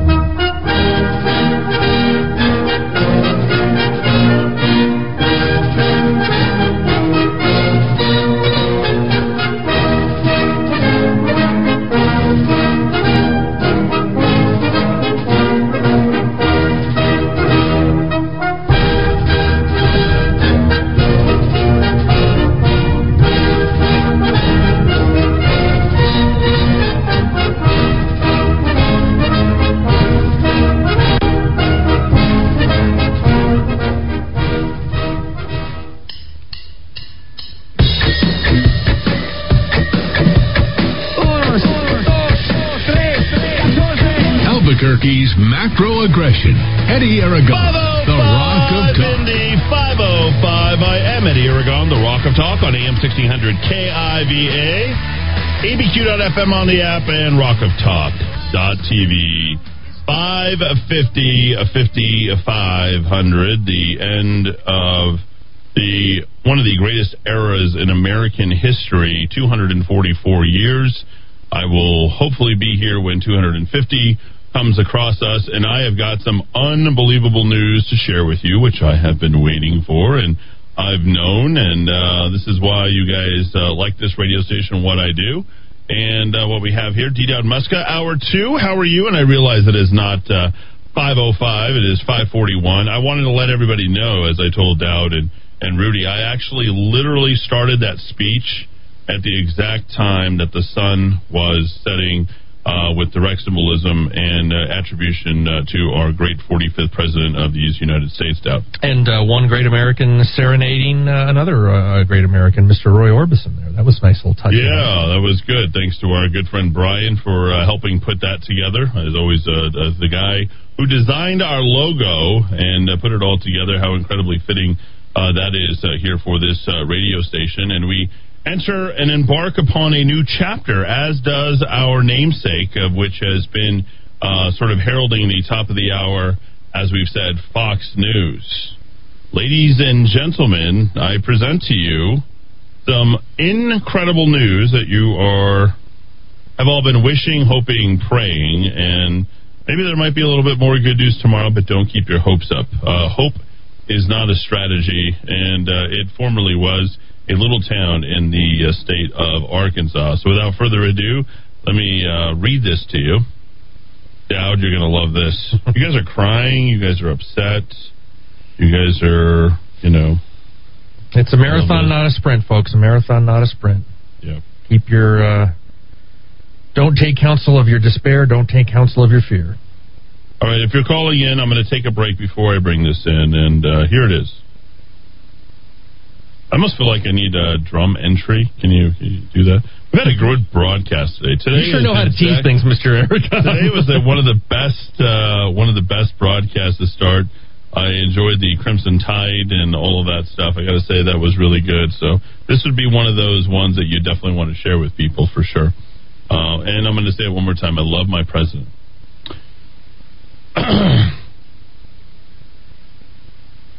Political editor Chris Stirewalt, who was part of the election team that called Arizona for Biden, alongside 20 other Fox News staffers and people who contributed to that night, all fired today. Wow.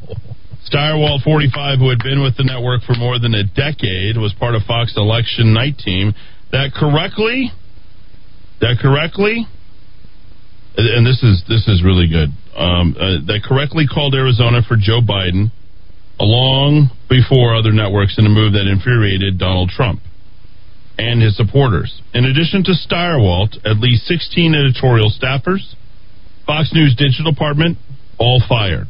Some of those staffers include editors, reporters who have been with Fox for more than a decade, and some two, according to the Daily Beast. Sources have described the Fox News layoffs as a bloodbath initiated by editor in chief Porter Berry, who is a former Sean Hannity producer and appears intent on remolding the network to be more aligned with pro Trump views and with Sean Hannity. So we now know where the power lies within Fox News. It is with two people, actually three people. It's with Laura, it's with Sean, and it is with Tucker. And uh, I'm going to add a fourth to that because I think he's going to take over. And you've heard him this morning. He's he's finally feeling more confident, and that is uh, one uh, Brian Kilmeade. Fisher was told all about call to call Rupert Murdoch, the owner of Fox News, and demand he rescind the Arizona decision. Murdoch refused. The decision to prevent pulling it was directly from Rupert Murdoch's son. So there you go. Jason Miller, another advisor, told by Trump to call Bill Sammon, a senior vice president and managing editor in Washington. Sammon told staffers he planned to retire. Trump supporters eventually started protesting outside polling booths in Arizona. When the Trump campaign initially threatened lawsuits in Arizona over the election, Stirewalt had declared on air, lawsuits, small suits. We haven't seen any evidence that there's anything wrong. Trump then told his followers to switch to Fox News, the fringe right-wing rivals, Newsmax, OAN. Network says the layoffs are part of a post-election restructuring. As we conclude the 2020 election cycle, Fox News has realigned its business and reporting structure to meet the demands on the new era. We are confident these changes will ensure the platform continues to deliver breakthrough reporting, insightful analysis surrounding major issues both stateside and abroad. Now, I want to tell everybody this is a civil war that has been going on in Fox News. I will tell you also that it is one in which I have been involved in. To what degree, I don't know. But firing off no more than five letters out and standing behind our products. And it's great that I met with Brian Kilmeade, had dinner with him at uh, Del Frisco's, and did all that kind of stuff. I think went some way towards kind of pushing it from the least the limited amount that the radio has any sort of leverage. They laid capable people off who are actual journalists and not blind followers, and others said it's essentially the final nail in the coffin for digital journalism at Fox. Meanwhile, one former staffer blamed the purge on Berry, former uh, Sean Hannity guy, saying he is threatened by experienced digital editors given his background in the broadcast. This is all Porter, both an ideological purge and a purge of people he was threatened by. Fox News Digital is reportedly set to announce a new leadership team in the coming weeks. It will also change the top of the hour Fox News as well. The news also came the day after it was reported that Bartiromo, Maria Bartiromo, was promoted to Trump's claim, who, ha- who has promoted Trump's claims that the election was stolen, will be given a trial at the channel's 7 p.m. prime time slot. So it could be Bartiromo, Tucker, Hannity, Laura.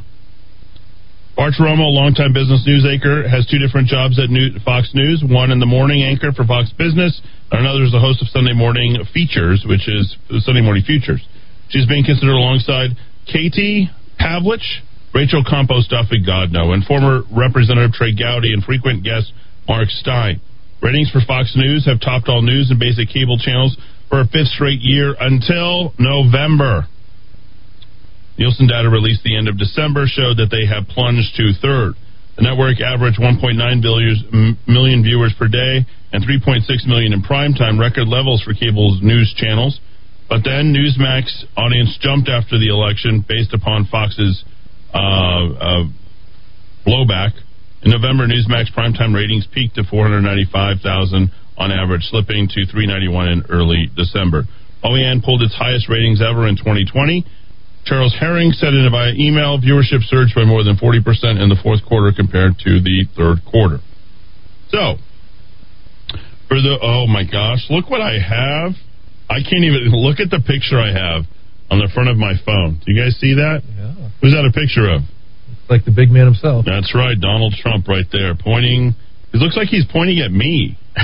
so I, I actually do a lot of things based upon signs and symbols and things that I get. So um, there you go. So uh, a lot of people listening, watching.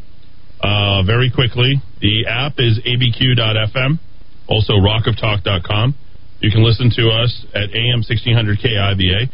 Got a brand two, two brand new channels to reveal to you that will be coming next Friday. We'll we'll announce it next Thursday night, but uh, firm on next Friday, so we'll be uh, lit and activated. And then uh, That's awesome. as I told you, when did I when did I put? Uh, go back and look at my Facebook, uh, Witchy Dad.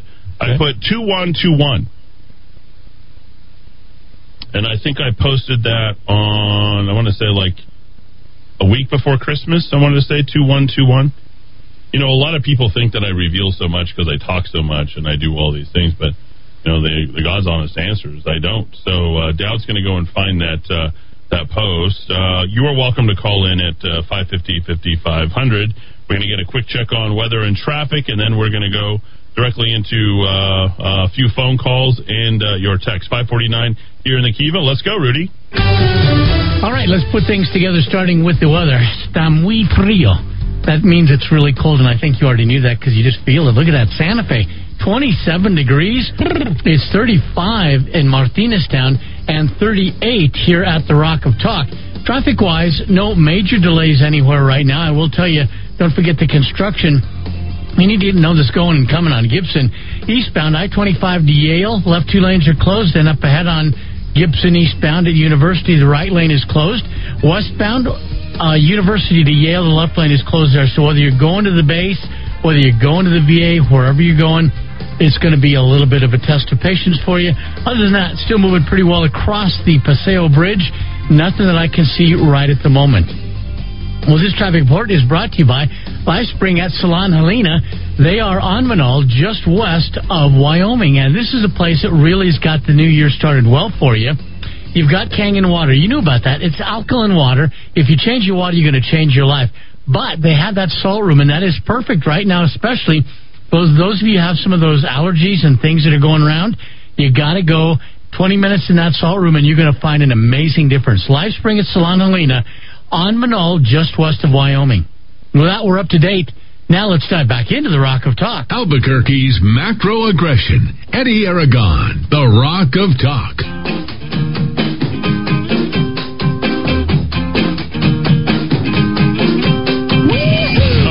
Uh, 551. Good job, Rudy. We'll get to your uh, calls and uh, texts. You can see Rudy and, uh, and Dowd working hard right there. Uh, December 31st at 7:30 a.m. You posted two period one period two one. There you go. And the next day, the FM was off, and the next day, well, don't try to move on me. I know what you're doing. Way ahead of you. How far do you think I'm ahead of you right now, Dowd? I don't even know. Probably not very far. Dowd's the smartest guy I know. You know what? You want to know how to be smart? I'll give you a little secret. The same secret that uh, Donald Trump uses. Find people who are smarter than you and surround yourself with them. And the only thing you have to judge is their loyalty. Most important thing, what's your favorite animal dog? I mean, uh, what's your favorite animal dog? I just give you the answer. It's a dog. yes, I do love my dogs. Anybody who loves dogs, seriously, good people. You know who can judge good people? Dogs. Very, they're very good. they're the only ones. Caller, you in the Kiva. Go ahead. Eddie, um, uh, fantastic uh, show. Um, thank you so much for playing that speech. Um, I have kind of, I'm, I'm just a simple man. I'm going to make a simple comment, and uh, uh, and um, I, uh, I I know that it, uh, you know I, I don't have anything really profound to say tonight, but um, what what I want to say is after or anybody that could have uh, listened to that that his farewell speech and uh, voted for Biden, they must be saying to themselves, "How, how can I do that?" And um, I don't. I'm just at a loss. I'm like, my God, we let the best thing we had go, Yeah. and uh, I'm really bothered. It's going to be okay. It's going to be okay. You know, somebody wrote me something uh, earlier, I think yesterday, about uh, Trump. What's your name, sir? Robert. Robert? Yeah, this is low tech, Robert. You know. All right. So I'm going to say something. Somebody was talking to me about uh, burning out and fading away, and then, you know, the way Trump should go out, and I talked about it yesterday. Trump's not coming back. Do not get it in your head in any way, shape, or form that Trump will ever even step foot maybe in Washington, D.C. again. I doubt he'll ever go back. You're not going to see him get behind, endorse any candidates. You're not going to see him do anything else. Donald Trump deserves.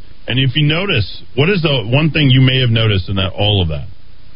What is the thing that you learned and, and noticed in all of that speech? I learned one thing. One thing from that speech. I learned who the most important person in the world is to him. And I immediately, like, boom, there it is. First person he mentions is Barron. Did you notice that? Did anybody else notice that? Who has this presidency been hardest on? Would you say it's been hardest on Melania? Would you say it's been hardest on Ivanka, his families, his boys? You know who this uh, presidency has been hardest on? Is a 13 year old boy who uh, can't even start to begin to understand about how much he loves his father and how much the world hates his father. The only thing I can think of is Barron. How tall is Barron? Is he six seven now? Huge. I love that kid. Like absolutely, I see him it's like Charlie Woods. Why do I love Tiger Woods so much now? I don't. I don't love Tiger Woods. I love Charlie Woods. What I like about Tom Brady the other night, I'm going to say it again. Tom Brady playing with Drew Brees' kids, passing the torch, handing it off to another generation. Dowd was like yammering in the in in in the Kiva between breaks here, and and he had some really choice things to say. And you know they may have been harsh, but they're spot on. He's like, yeah, these uh, these people, they're still going to have. Uh, who did you call them? They're still going to have this debt. They're still going to have these things. Well, Tomorrow's going to yes. come. Yes. They were wishing that everything would be better with a wave of a magic wand, but their lives are still going to suck. They're still going to have this debt. They're still going to be this in this situation, and they're going to be still completely filled with hate. Donald Trump is going back to a country that loves him, to a family that wants him, to a wife that needs him, and to people who will forever remember the greatest period in this country. Those four years that we have. I've been around for a while 45 years. Isn't it all about handing off the world better off than we got it?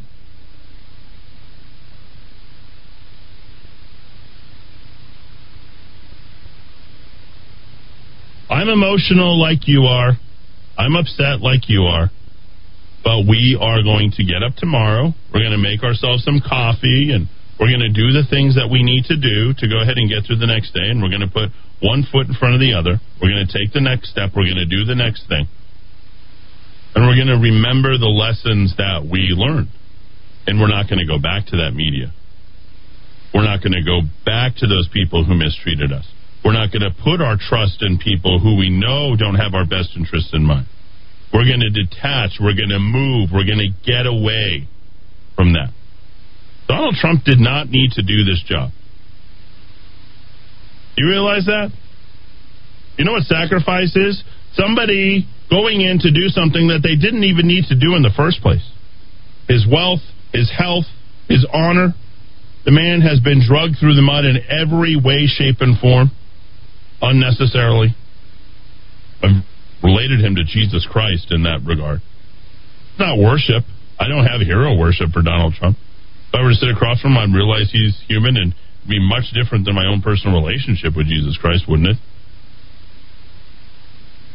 That's what you guys try to think. We're part of some sort of cult, part of some sort of group. You know what? You guys didn't take down Donald Trump. You took down what Donald Trump represented, and you continue to do it to this day.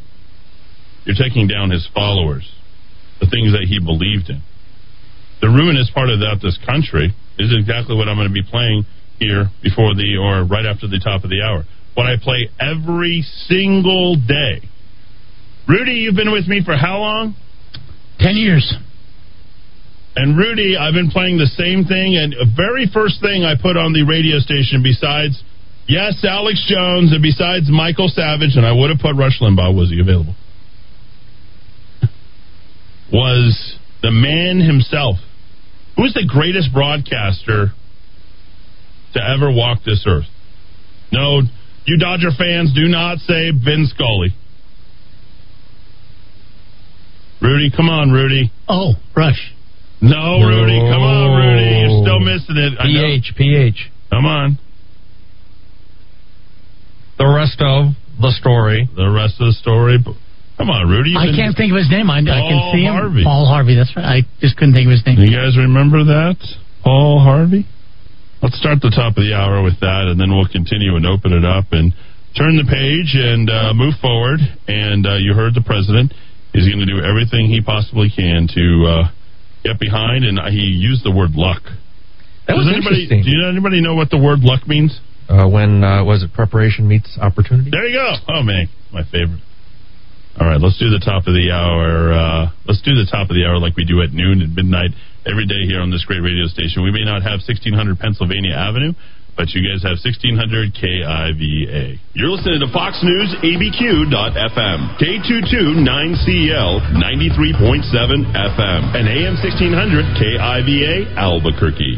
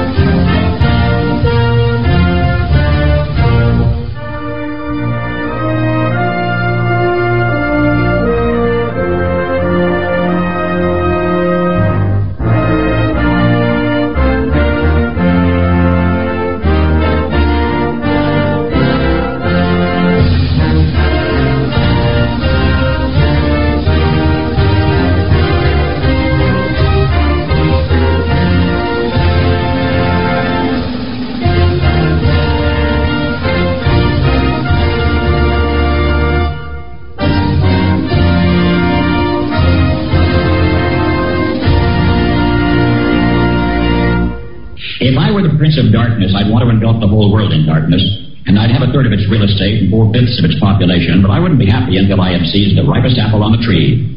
So I'd set about, however necessary, to take over the United States.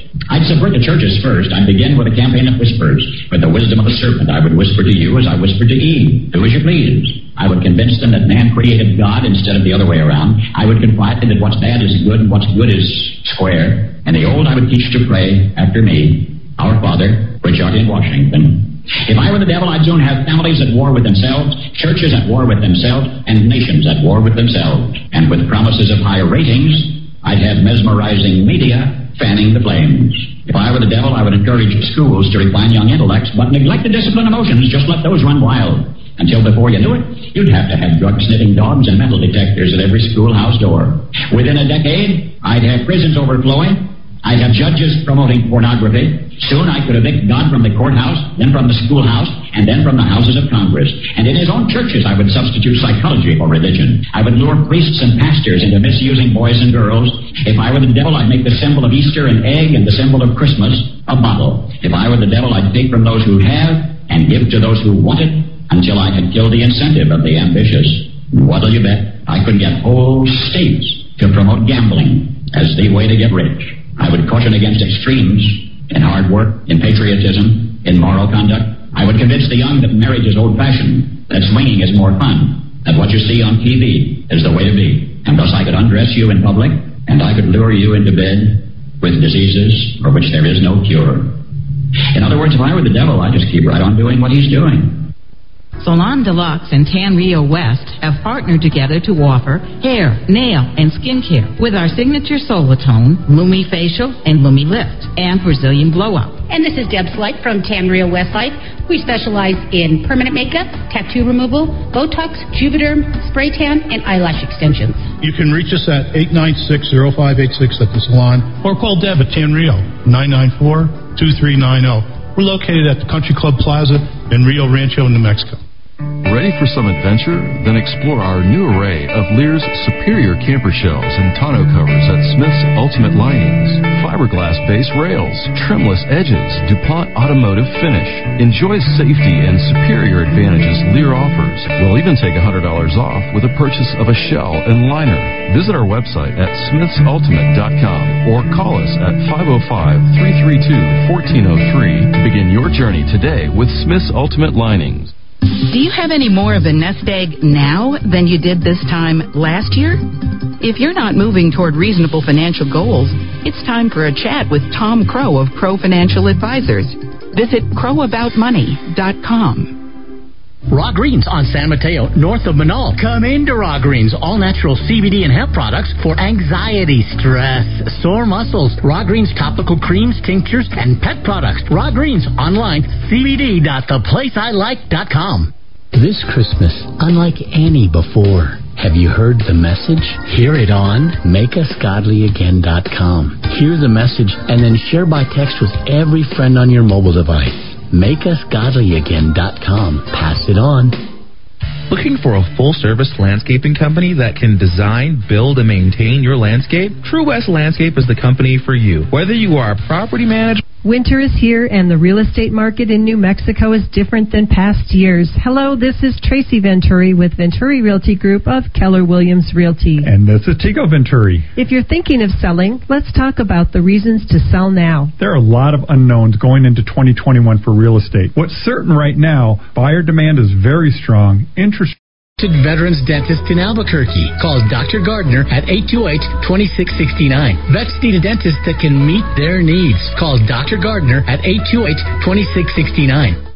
Don't get caught unprepared to defend yourself. I'm Keith Cope with VigilantFirearms.com. We provide calm, safe, and effective training for concealed carry or any other gun training classes. VigilantFirearms.com, 312-0065. 312-0065. Hi, this is Mark Minicucci with the Minicucci Insurance Agency. We are privately held and locally owned. We market property and casualty insurance products and risk management services primarily to a variety of companies located within New Mexico and the surrounding states. We are able to meet the needs of a large international company as well as small local businesses. We employ the best and brightest agents to ensure that our customers are well taken care of. Call us today at 883-3683. 883-3683. You're listening to Fox News ABQ.FM. K22 9CL 93.7 FM and AM 1600 KIVA Albuquerque. All right, as we put things together, we're going to start with the weather. The cold that we have tonight, a slight chance of snow. Looks like that's diminishing, but tomorrow we're going to be up towards 50 once again and heading into a pretty nice weekend at the Santa Ana Star. Now it's 36, 35 at the VA hospital, and 38 here at the Rock of Talk. Little snug on uh, San Mateo as you're making your way southbound towards Academy, and then Academy, things will uh, improve once you get beyond Siegel Street there.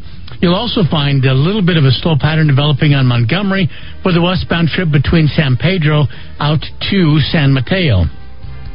This traffic report brought to you by Taco Tote on Central across from the historic Highland Theater. While it's enjoy takeout time right now until they can open up the restaurant and the, the governor lets everything start happening again, no doubt you cannot get chicharrones over there because it's all grilled meat. And this is what you get this family of five meal deal. Ready for this? One and a half pounds of meat, and that's top sirloin, grilled chicken, pork adobada, beef steak, and barbacoa. You pick it, and then you get 12 fresh handmade tortillas, flour or corn, rice, beans, cheese, chips, and salsa. Go find this deal and enjoy takeout. You go to family.enjoytakeout.com for Taco Tote. All right, we're up to date now. Let's dive back into the Rock of Talk. Albuquerque's macro aggression. Eddie Aragon, the Rock of Talk. 606 in the 505 with more 411 here for your third hour. It's actually 614 here on AM 1600 KIVA, on the app abq.fm, on your TV, rockoftalk.tv, and uh, Rudy's got a nice little ad as well that he's running at 1abq.com, so you can check that out as well. Uh, I literally gave uh, Tim Keller all the information for 1abq. But we move on. Uh, nothing to speak about. Uh, again, when it comes to this, we'll make sure that our elections are fair uh, that we will be more resilient and uh, that we will invent our and chart our own paths. We have certainly done that here in the Kiva. Uh, we can't be censored, put down, shut up, or any any other thing uh, that is out there. They will certainly try. But uh, our servers uh, for our app are in Greece. Our internet servers are in the UK. And our servers for our television are in Canada. Blame Canada. You've, of course, seen that, right? Uh, yes, of course. Dowd Muska, our the only number. thing that got me through 2020, South Park. yeah, it was pretty good. Have you got through all of it? Yeah, fine. Finally wrapped up the pandemic special a couple nights ago. Okay, great. I gotta, gotta catch up with that. Love to get your insight to that, and I think you know what, getting your insight on cultural things, which might seem sort of out of your wheelhouse, would be entirely funny. I should uh, say that because I think you would have uh, a certain level of insensitivity uh, that would, I think, uh, bring people to their knees in terms of humor and various other things. You might not find them funny. You would might find them ironic or or, or sarcastic Yeah, or things yeah. like that. But I think the fact that you'd have such an incredibly dry delivery uh, would make people just like, man, he just runs through that. I would uh, I would um, uh, sort of relate to you to like Ben Shapiro only with uh, better observational humor. Uh, the bad part about uh, Shapiro is he laughs at his own jokes Hmm. incessantly, and he starts making these fake names like, no, no, that's not funny. Yeah. When, when you laugh, Don't don't carry around your own laugh track. I guess. yeah, yeah, yeah. You definitely uh, don't want to do that. They do that. Do that at the other, uh, the big stick, the radio station uh, over there. Uh, so we have moved on. We've moved ahead. I will have the coverage for the inaugural tomorrow. Uh, I might do it uh, Mystery Science 3000 style. Live I think that'd commentary. be- yeah, I think we might uh, jump in on that and uh, see what uh, we can possibly find. I think that would be interesting. But it is so, folks. Life moves on. Obladi, oblada. You know. It was a great, great show back in the day. What was it, Corky and uh, Life Goes On? Remember that? Life goes on. Yeah, Corky. so- yeah. well, what happened to Corky? We don't. Well, you never find out what happened. Just like Which reminds me of South Park. Um, Parker do and you think that that's that goes from the guy is always on the mark with the that one, drive. the one guy. Parker no, and it's Stone are so they they don't care about being sensitive. They don't care who hates them. They don't. They uh, there are a number of disabled characters on that show, which they make fun of. The way they make fun of everybody, the adults in Hollywood, and I mean, they just no one is safe in South Park, Colorado, and that's why it's a brilliant, brilliant entertainment product. Is South Park, uh, Colorado, actually a place? I don't imagine that. I don't it think so. Yeah, so. There's a city and a county. They- It's just they- outside of Denver. We know Yes. that much. Yep, yep. Uh, all we know is that South Park is is uh, and did it happen before or after Columbine? Oh boy, I think, know? I think it started before. I'll check the date. Just like maybe Yeah. a few weeks before. It was- it was very say. close, yeah. like uh, you know, sort of coming uh, emanating a- out of that. Okay, so let's move forward. We have the state legislature. Let's find the uh, bad people who are going to ruin your life in New Mexico if you let them. They've got a lot of bad ideas, folks. Make no mistake about it. Um, First off, we'd be remiss if we didn't mention Couy Griffin once again. Uh, he's now held without bond, uh, detained indefinitely. Is that what I'm hearing now? And he is in Washington, D.C. The defendant has taken nothing off the table in pursuit of his alms to ensure Biden will never be president. What exactly is Couy going to do? I think I see him have. He's basically hugged every sheriff there is. Uh, I know uh, Yvette Herrell isn't doing too well with uh, saying that the Cowboys for Trump was her best endorsement. Did you did you see that? Yeah, that was her best endorsement. It, it was stated. Uh, there is no links that 4713, the Albuquerque Journal, will go to to unearth anything they can to slander, slay any conservative, any Trump supporter, and I would say as long as the Republicans play nice, they won't write anything negative about him. I can. I'm only imagining. I'm trying to imagine what they might write about me in my pursuit for CD one. Should Biden take the oath tomorrow? It will be interesting. Uh, it's going to be like. It's going to be national news. We know Talk that. radio bomb thrower Eddie Aragon muscles his way I into the just political process. like uh, they won't do any in depth about me. They won't go back to the things that I'd done back uh, when I was 17, 18 years old. They won't go back to my time at the University of New Mexico. They'll, they'll they won't look at any of the civic things and the people that I've been involved with. I mean, if you go back and you try to take me down, you'll be taking down a lot of Democrats with you. Uh, so that's just something for you guys to all prepare about. And uh, you know, I've been a conservative since uh, 2003, 2004. The problem with politics is politics. Uh, New Mexico has that classic, uh, what is it, uh, lobsters in the pail, in the bucket, crabs in the bucket. Uh, Oh, yeah, yeah. pulling down, Pulling yes. each other down. keep anyone from getting out. And you know, it's kind of funny because a lot of the uh, uh, scuttlebutt that's coming out is saying, "Well, maybe it's finally Eddie that finally gets his turn at uh, running for something." Oh, I'm I wasn't waiting for my turn. I'm I'm not waiting for my turn. So if you think I'm waiting for my turn, I'm going to run you over. Barack Obama didn't wait for his turn. He went right at Hillary We're not, in we're not waiting for any of that stuff. Uh, in terms of the greatest grassroots anything that's been done in this state, uh, I doubt anyone's done anything better than what I've done over the last couple of years on uh, three different fronts. So uh, I'm not waiting my turn any longer, and I don't need permission of the party people uh, out there. We can uh, put everything together in uh, pretty short order. So one Couy Griffin, I think he what did he have? He had something incredible. 80,000, 90,000 Twitter followers, a lot of people on Facebook. I had him one time on the air and then gone. That's it. He relied on social media, had all his pictures out there and you know, what is he actually getting criminalized for? Essentially pushing his name with Trump, meeting the president and then riding on horses at various places and having a no hold, no holds barred approach to his commentary, which is his First Amendment rights. Now, I'm not defending him and what he said because I think there was better ways to tactfully phrase and push things, but never a wordsmith. Couy Griffin went out there and said what was on his mind, spoke his spoke his mind. You got to speak your mind, son. And he went out there and he did it, and there you go. Uh, Bob's your uncle, and the liberal media lines up to take their uh, uh, ceremonial uh, best shot at each of them, even the AP uh, taking their best shot. So um, they also go after his character, but they're This also going after him personally. Yeah. Uh, they wrote, and I quote, the defendant has no established profession. that describes a lot of us. Uh, what about Melanie Stansbury, who's a quote unquote consultant? What does that mean? Uh, people just ask your opinion. Is that is that a profession? Whether as a cowboy, cowboy actor, restaurateur, or otherwise. What is going on? Why would they put restaurateur in there? Because that's the Department of Justice. That's the FBI. You know who doesn't have a profession? FBI agents. You know who doesn't have a profession? CIA agents. That's who doesn't have a profession. The deep state generally doesn't. They can be whatever you want them to be. But what they are is they are the ultimate protectors of the establishment, the largest enemies of freedom, and people who are up in your business. They know way more than you would like them to know, and they are in bed with the Facebooks, the Instagrams, and the Twitters of the world. So uh, we'll put a rest in peace on uh, young Couy Griffin. Uh, we certainly hope that he gets to establish a great. Um,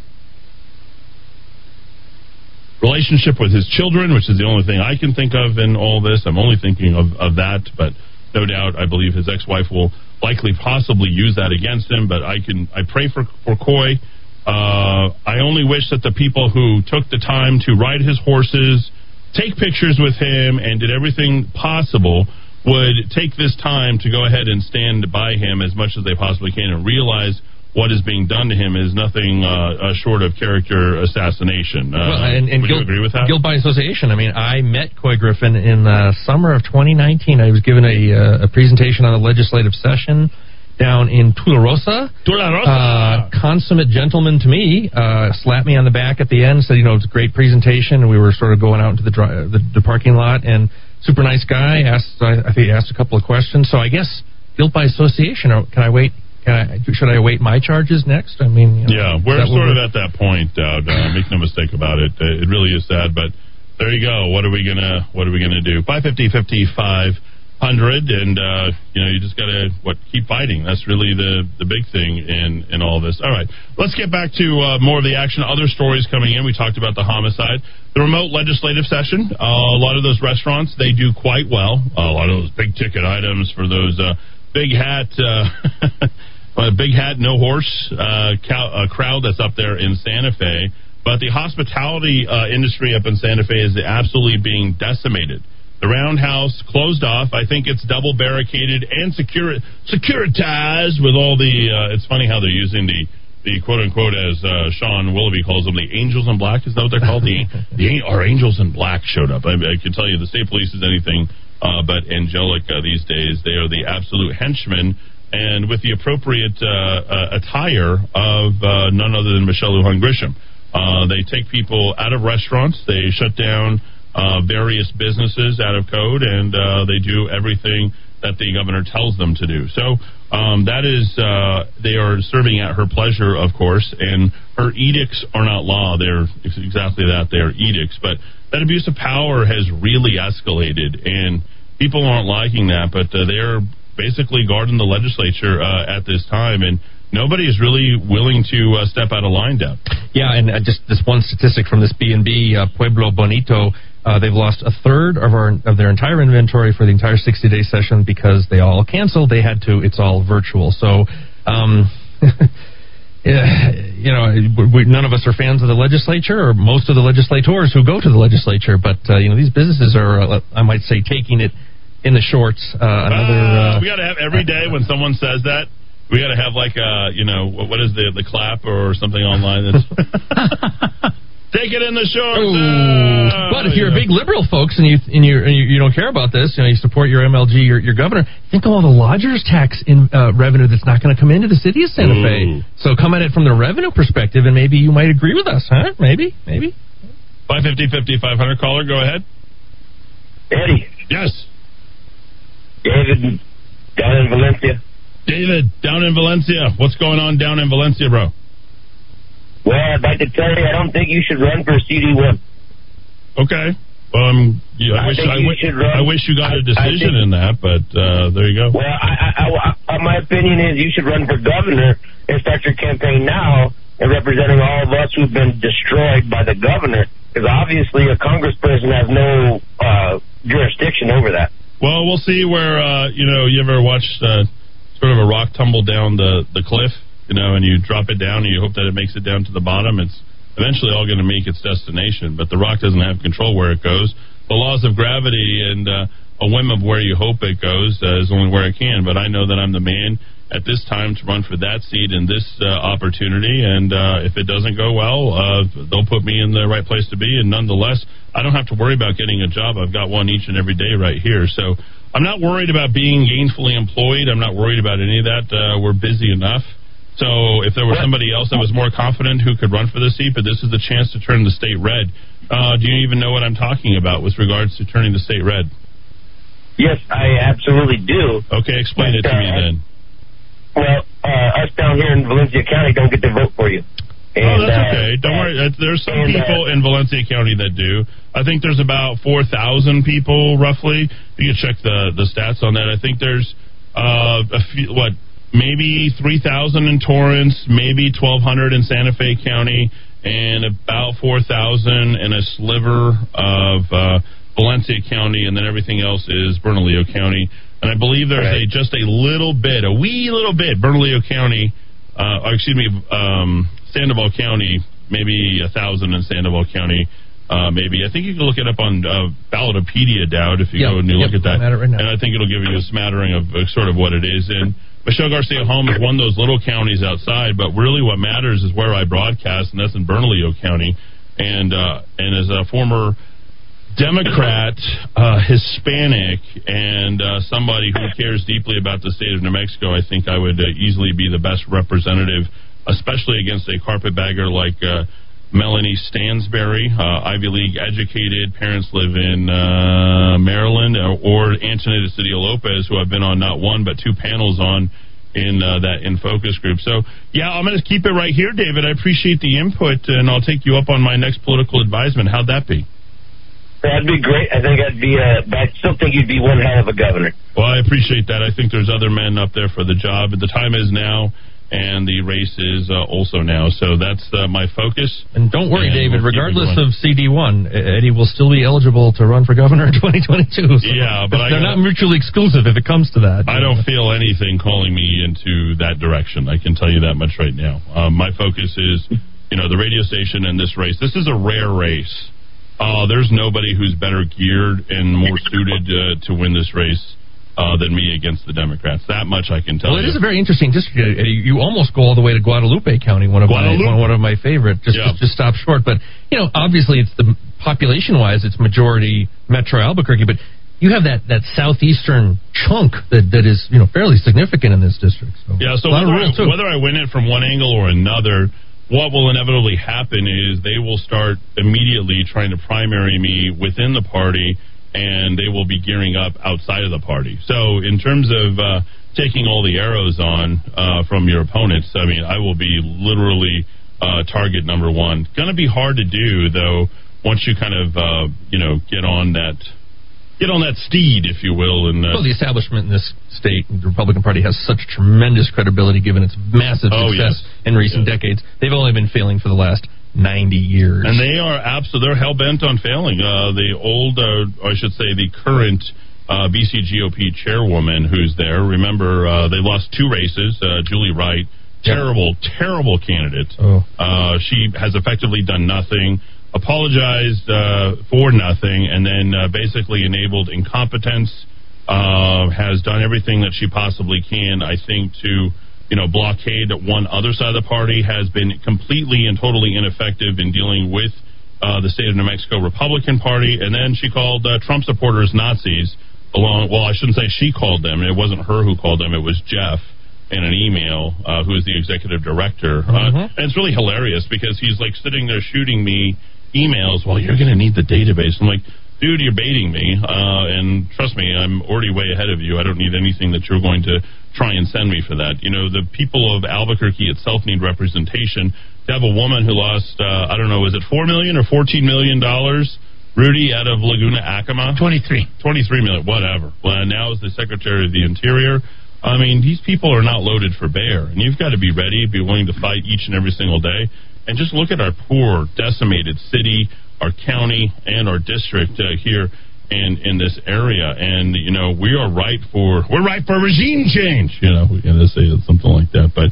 I, I think it would, uh, you know, I'm not even thinking about the local stuff so much as to how it would impact everything uh, going into 2022 uh, for the Republicans and the conservatives who are wanting to take back this this country and uh, the ability to to do what I do here on a daily basis uh, won't be compromised. Um, and if anybody who is competing against me for any one of these primaries, of which there's not a primary because it'll all be in the party, because it's I think the Democrats have like 200 people who are basically going to be selecting it. It's going to come down to Stansbury, Sedillo Lopez, and then they have McGinn and some other guy who's uh, a staffer for, and then the uh, Native American. I believe she's also from Laguna Acoma. Is that, am I incorrect in saying that, Rudy?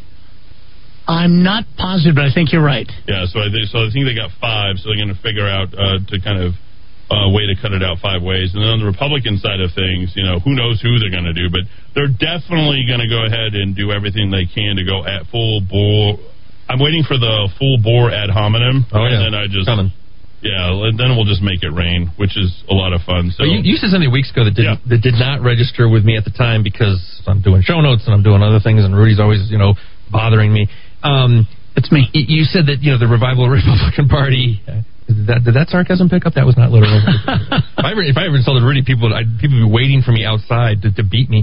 Um, the Revival Republican Party in New Mexico begins in Albuquerque, and you know it's the population center. And if that party has just seeded uh, you know, a, a, metro area of what six or seven hundred thousand people, you're again, you're not a viable. You're barely the second party in the state. So um, the idea of just barely. shoring up the rules, okay, but you know, to just surrender and walk away from the major metro in this state. Uh, it's got to begin in Albuquerque. Where else would it begin? The only so, question so, I would have is define if. It's not if they have they have seeded this county for at least five. I'm sorry, six years. Mm-hmm. This county is, like you said, the most populated in the state. If we could get the right people running this, all of a sudden Steve Pearce might be able to spell Bernalillo knowing that it's two L's. All right, there's there's Rudy's uh, rant for the day. So oh. I don't know. I never know where Rudy's going with stuff. It just gets me crazy Rudy, sometimes. Rudy, Rudy, start anyway. We're not going to uh, focus on that, but th- there you go, Rudy. I love it. Rudy doing the uh, old time talk radio. Got to love that. Uh, so currently, our radio station has a coverage area of about 800,000 people. Uh, I'm looking at you know Actually, I think it's like closer to 900,000. And I just did a population study of like our new coverage area of where we'll be, and we're going to be covering 1.41 million people, which is three quarters of the state of New Mexico.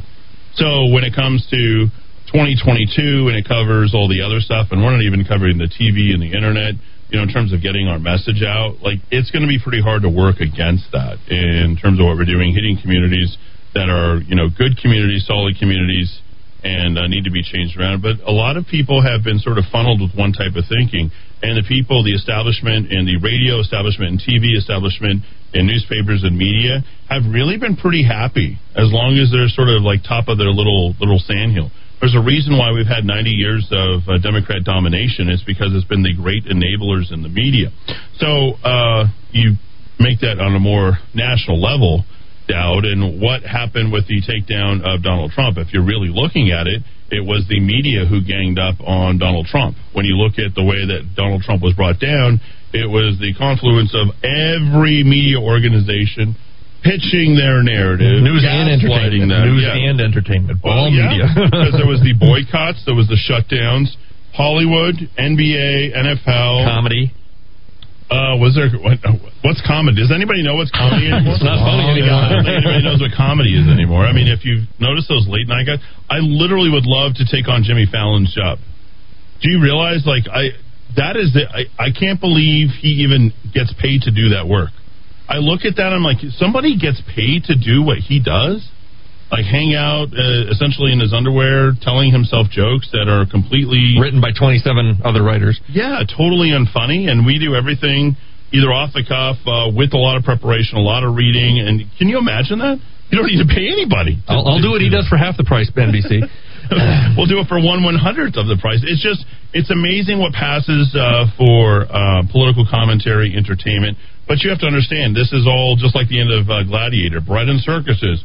We're going to have a hundred days of, of people battling it out. We're going to have people who are going to be distracted and people who are going to, yeah, we're going to gang up and we're going to feel better. That doesn't improve the uh, the lot of this country. And I will tell you, the blowback that's coming, particularly from churches and the people who go to church and the people who are, uh, like I said, the, the people of faith are going to be the people who are going to be rebuilding this state and people who are going to rebuild this country. Make no mistake about it. Without the people of faith, you have nothing. You don't have Nada, zip, zilch. You can't get anywhere without those people of faith. And I think it's so incredibly important uh, that we start to talk about our faith more and more because, uh, you know, I, I, was just reading about Our Lady of Guadalupe. Uh, Rudy, you'd be so incredibly proud of me. Uh, between the frame that was uh, sitting underneath our door and right. thinking about bringing Guadalupe here, and you just mentioned Guadalupe, uh, Dowd. 1531, December 12th, they made their way up the river. They came here. They established that uh, from Cortez in 1519 all the way up to uh, 1693 with my family, 300 and whatever that is, 23 years or 327 years uh, ago. We came here to uh, take this place for Jesus Christ and proselytize. And there's nothing wrong with that. There's civilization and order and worship here because of that. And there is a I don't want to call them heathens, but there's a whole other group that, that's here that doesn't want to see any of that. And uh, mind you, uh, we've got Dowd here who is uh, you're agnostic. No, I'm full bore atheist. Yeah, yeah. So But I, I will tell you this, and I, I, we're, I know we're running out of time. When you when you talk about faith, how about how about just very quickly?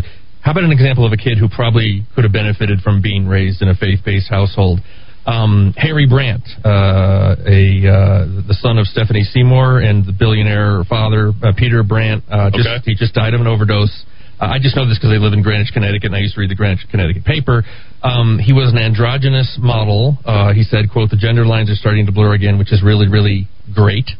Uh, He worked for Estee Lauder because my mom worked for Estee Lauder, and I first started to play with her makeup, and definitely was interested in my mother's style. Uh, he was a socialite, an androgynous, genderless model, and he was friends with celebrities like Kendall Jenner, Jenner Be- Bella Thorne, Bella Hadid, and Joan Smalls. And I couldn't help Eddie reading this article this morning of thinking about my 17 year old nephew, yeah.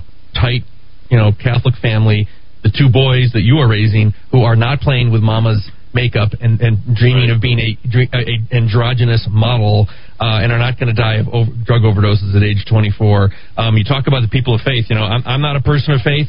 Do, do, would you rather have a child? Would you rather be raised in a family of faith, or would you rather be raised in the Stephanie Seymour, Peter Brandt household where you overdose on drugs at 24 while you're being an androgynous model? I mean, So uh, one thing I could say about that, and I think it's immediately, um, you know, impressed upon you, Dowd, that you can imagine the formative years of a child, and as we all know, the formative years uh, truly are zero to 23 when the brain is fully formed. But if you're thinking about the most important years of any child's life, they uh, generally happen between the ages of two to six uh, for any child. So the ch- child needs to be loved, secured, uh, nurtured, be presented with, you know, uh, both sides, uh, obviously male and female, and know that he's not neglected and that his his parentals, if you will, if you want to put it in the most secular way possible, have a sense of purpose in life. And I can only imagine it, it was immediately impressed upon you that as you're reading about this, that how many hours did this, this boy spend alone, hanging out with housekeepers, nannies, everybody else who are reaffirming various versions uh, about him and telling him how great his parents were. And he probably could never even make any sort of relation uh, or any real connection between him and his parents, between being hooked on drugs, Hollywood fame, or whatever else. Often posted lavish nights out, pictures of his lavish nights out with Hollywood's coolest it girls on his Instagram account. That's Um, an idea of what he thought his parents were and who he wanted him to be, but never any real sense and um, you know uh, of real value that's there. So this is what happens. This is uh, a sad story. I'm sorry I did not uh, hear that uh, in our show notes. It'll be in there tonight. Oh my gosh, that is uh, tough. Any any any child under the age of thirty, and really, I think anybody. You know, I think of children. I'm not kidding. Like I think of children. I think anybody under the age of thirty-five. You know, at that point, because I remember what I was like at thirty-five and where your head's at. Things really start to slow for you and go into a different way because you have to have a number of failures early on in your career, um, and uh, you know that's also part of the adolescence, if you will. But you notice that there is a definite, a definitive difference between 35 to 55. There is a, you know, your highest uh, earning years are, of course, from, you know, right around 45 uh, to about 60. Uh, that's really important uh, to, to note. So, the, you know, these stages in life, and I don't even know that he was ever really afforded those early formative years, uh, two to six uh, during that time, and probably had an adolescent where he was uh, probably um, tutored at home with one or two people. Likely one of the two professionals took advantage of him at some point, so he may have been uh, subject to sexual and or mental abuse at some point. So never had a chance. Could your family could have shipped him up I ninety one, I ninety five, and I ninety one up to Applebrook Farm during the summer to uh, help us bring in the crop. Uh, maybe he would have gotten a little real work and met some real human beings. There you but go. again, Instagram celebrity culture, me, me, me, me, flash over substance. Um, uh, give me the choice, folks, of being raised with a billionaire father and a supermodel mo- mother, and uh, not people of faith versus the just typical person of faith. Uh, I think you know where I'd go. Yeah. uh, last thing I think we should talk about, we were remiss uh, talking about how people are missing, or children and youngsters are miss- missing their formative years, Dowd. Um, but we're still waiting uh, to this uh, point where these kids have missed an entire year plus of being out on the field baseball, football, basketball, tennis, volleyball, gymnastics, uh, etc. Uh, we are the only state, if I'm not mistaken, uh, or one of four states across the country who doesn't allow any sort of uh, contact sports for youth. I think one of two who doesn't allow it for club, and we are the only state in the country that doesn't allow our own university football and basketball team sports uh, to compete. So they have relocated to Lubbock, which they hate, and uh, Las Vegas, uh, Nevada down.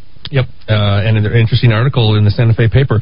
People are online starting to do a little bit of rebellion. I guess the hashtag is "Let Them Play," and so the donkey's been hit in the head for for many many months, and now the parents, recognizing the failure of this, are starting to stand up. And, and more power to them, folks. We wish you could have joined us back in March when this all started, but we're happy to have you in the camp now.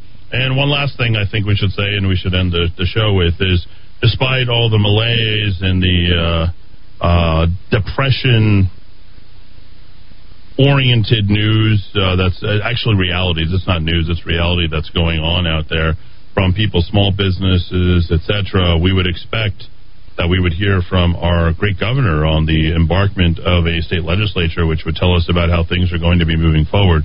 But, folks, you will not be hearing from your governor. She did not speak today. She chose not to speak. Uh, instead, she scapegoated herself and stated that she was going to postpone that speech we needed to hear from her today. We did not. Uh, again, I hearken you back to my uh, four write ups on what the greatest, our greatest problem here in this state is, and that, of course, is a lack of leadership. That is uh, our greatest need here in this state, and it's one of the reasons why I will be running for CD1. Thanks, everybody, for being with us. Be with us uh, tomorrow bright and early, 4 p.m. for our hump day. All inaugural coverage start roughly about 9 a.m. tomorrow.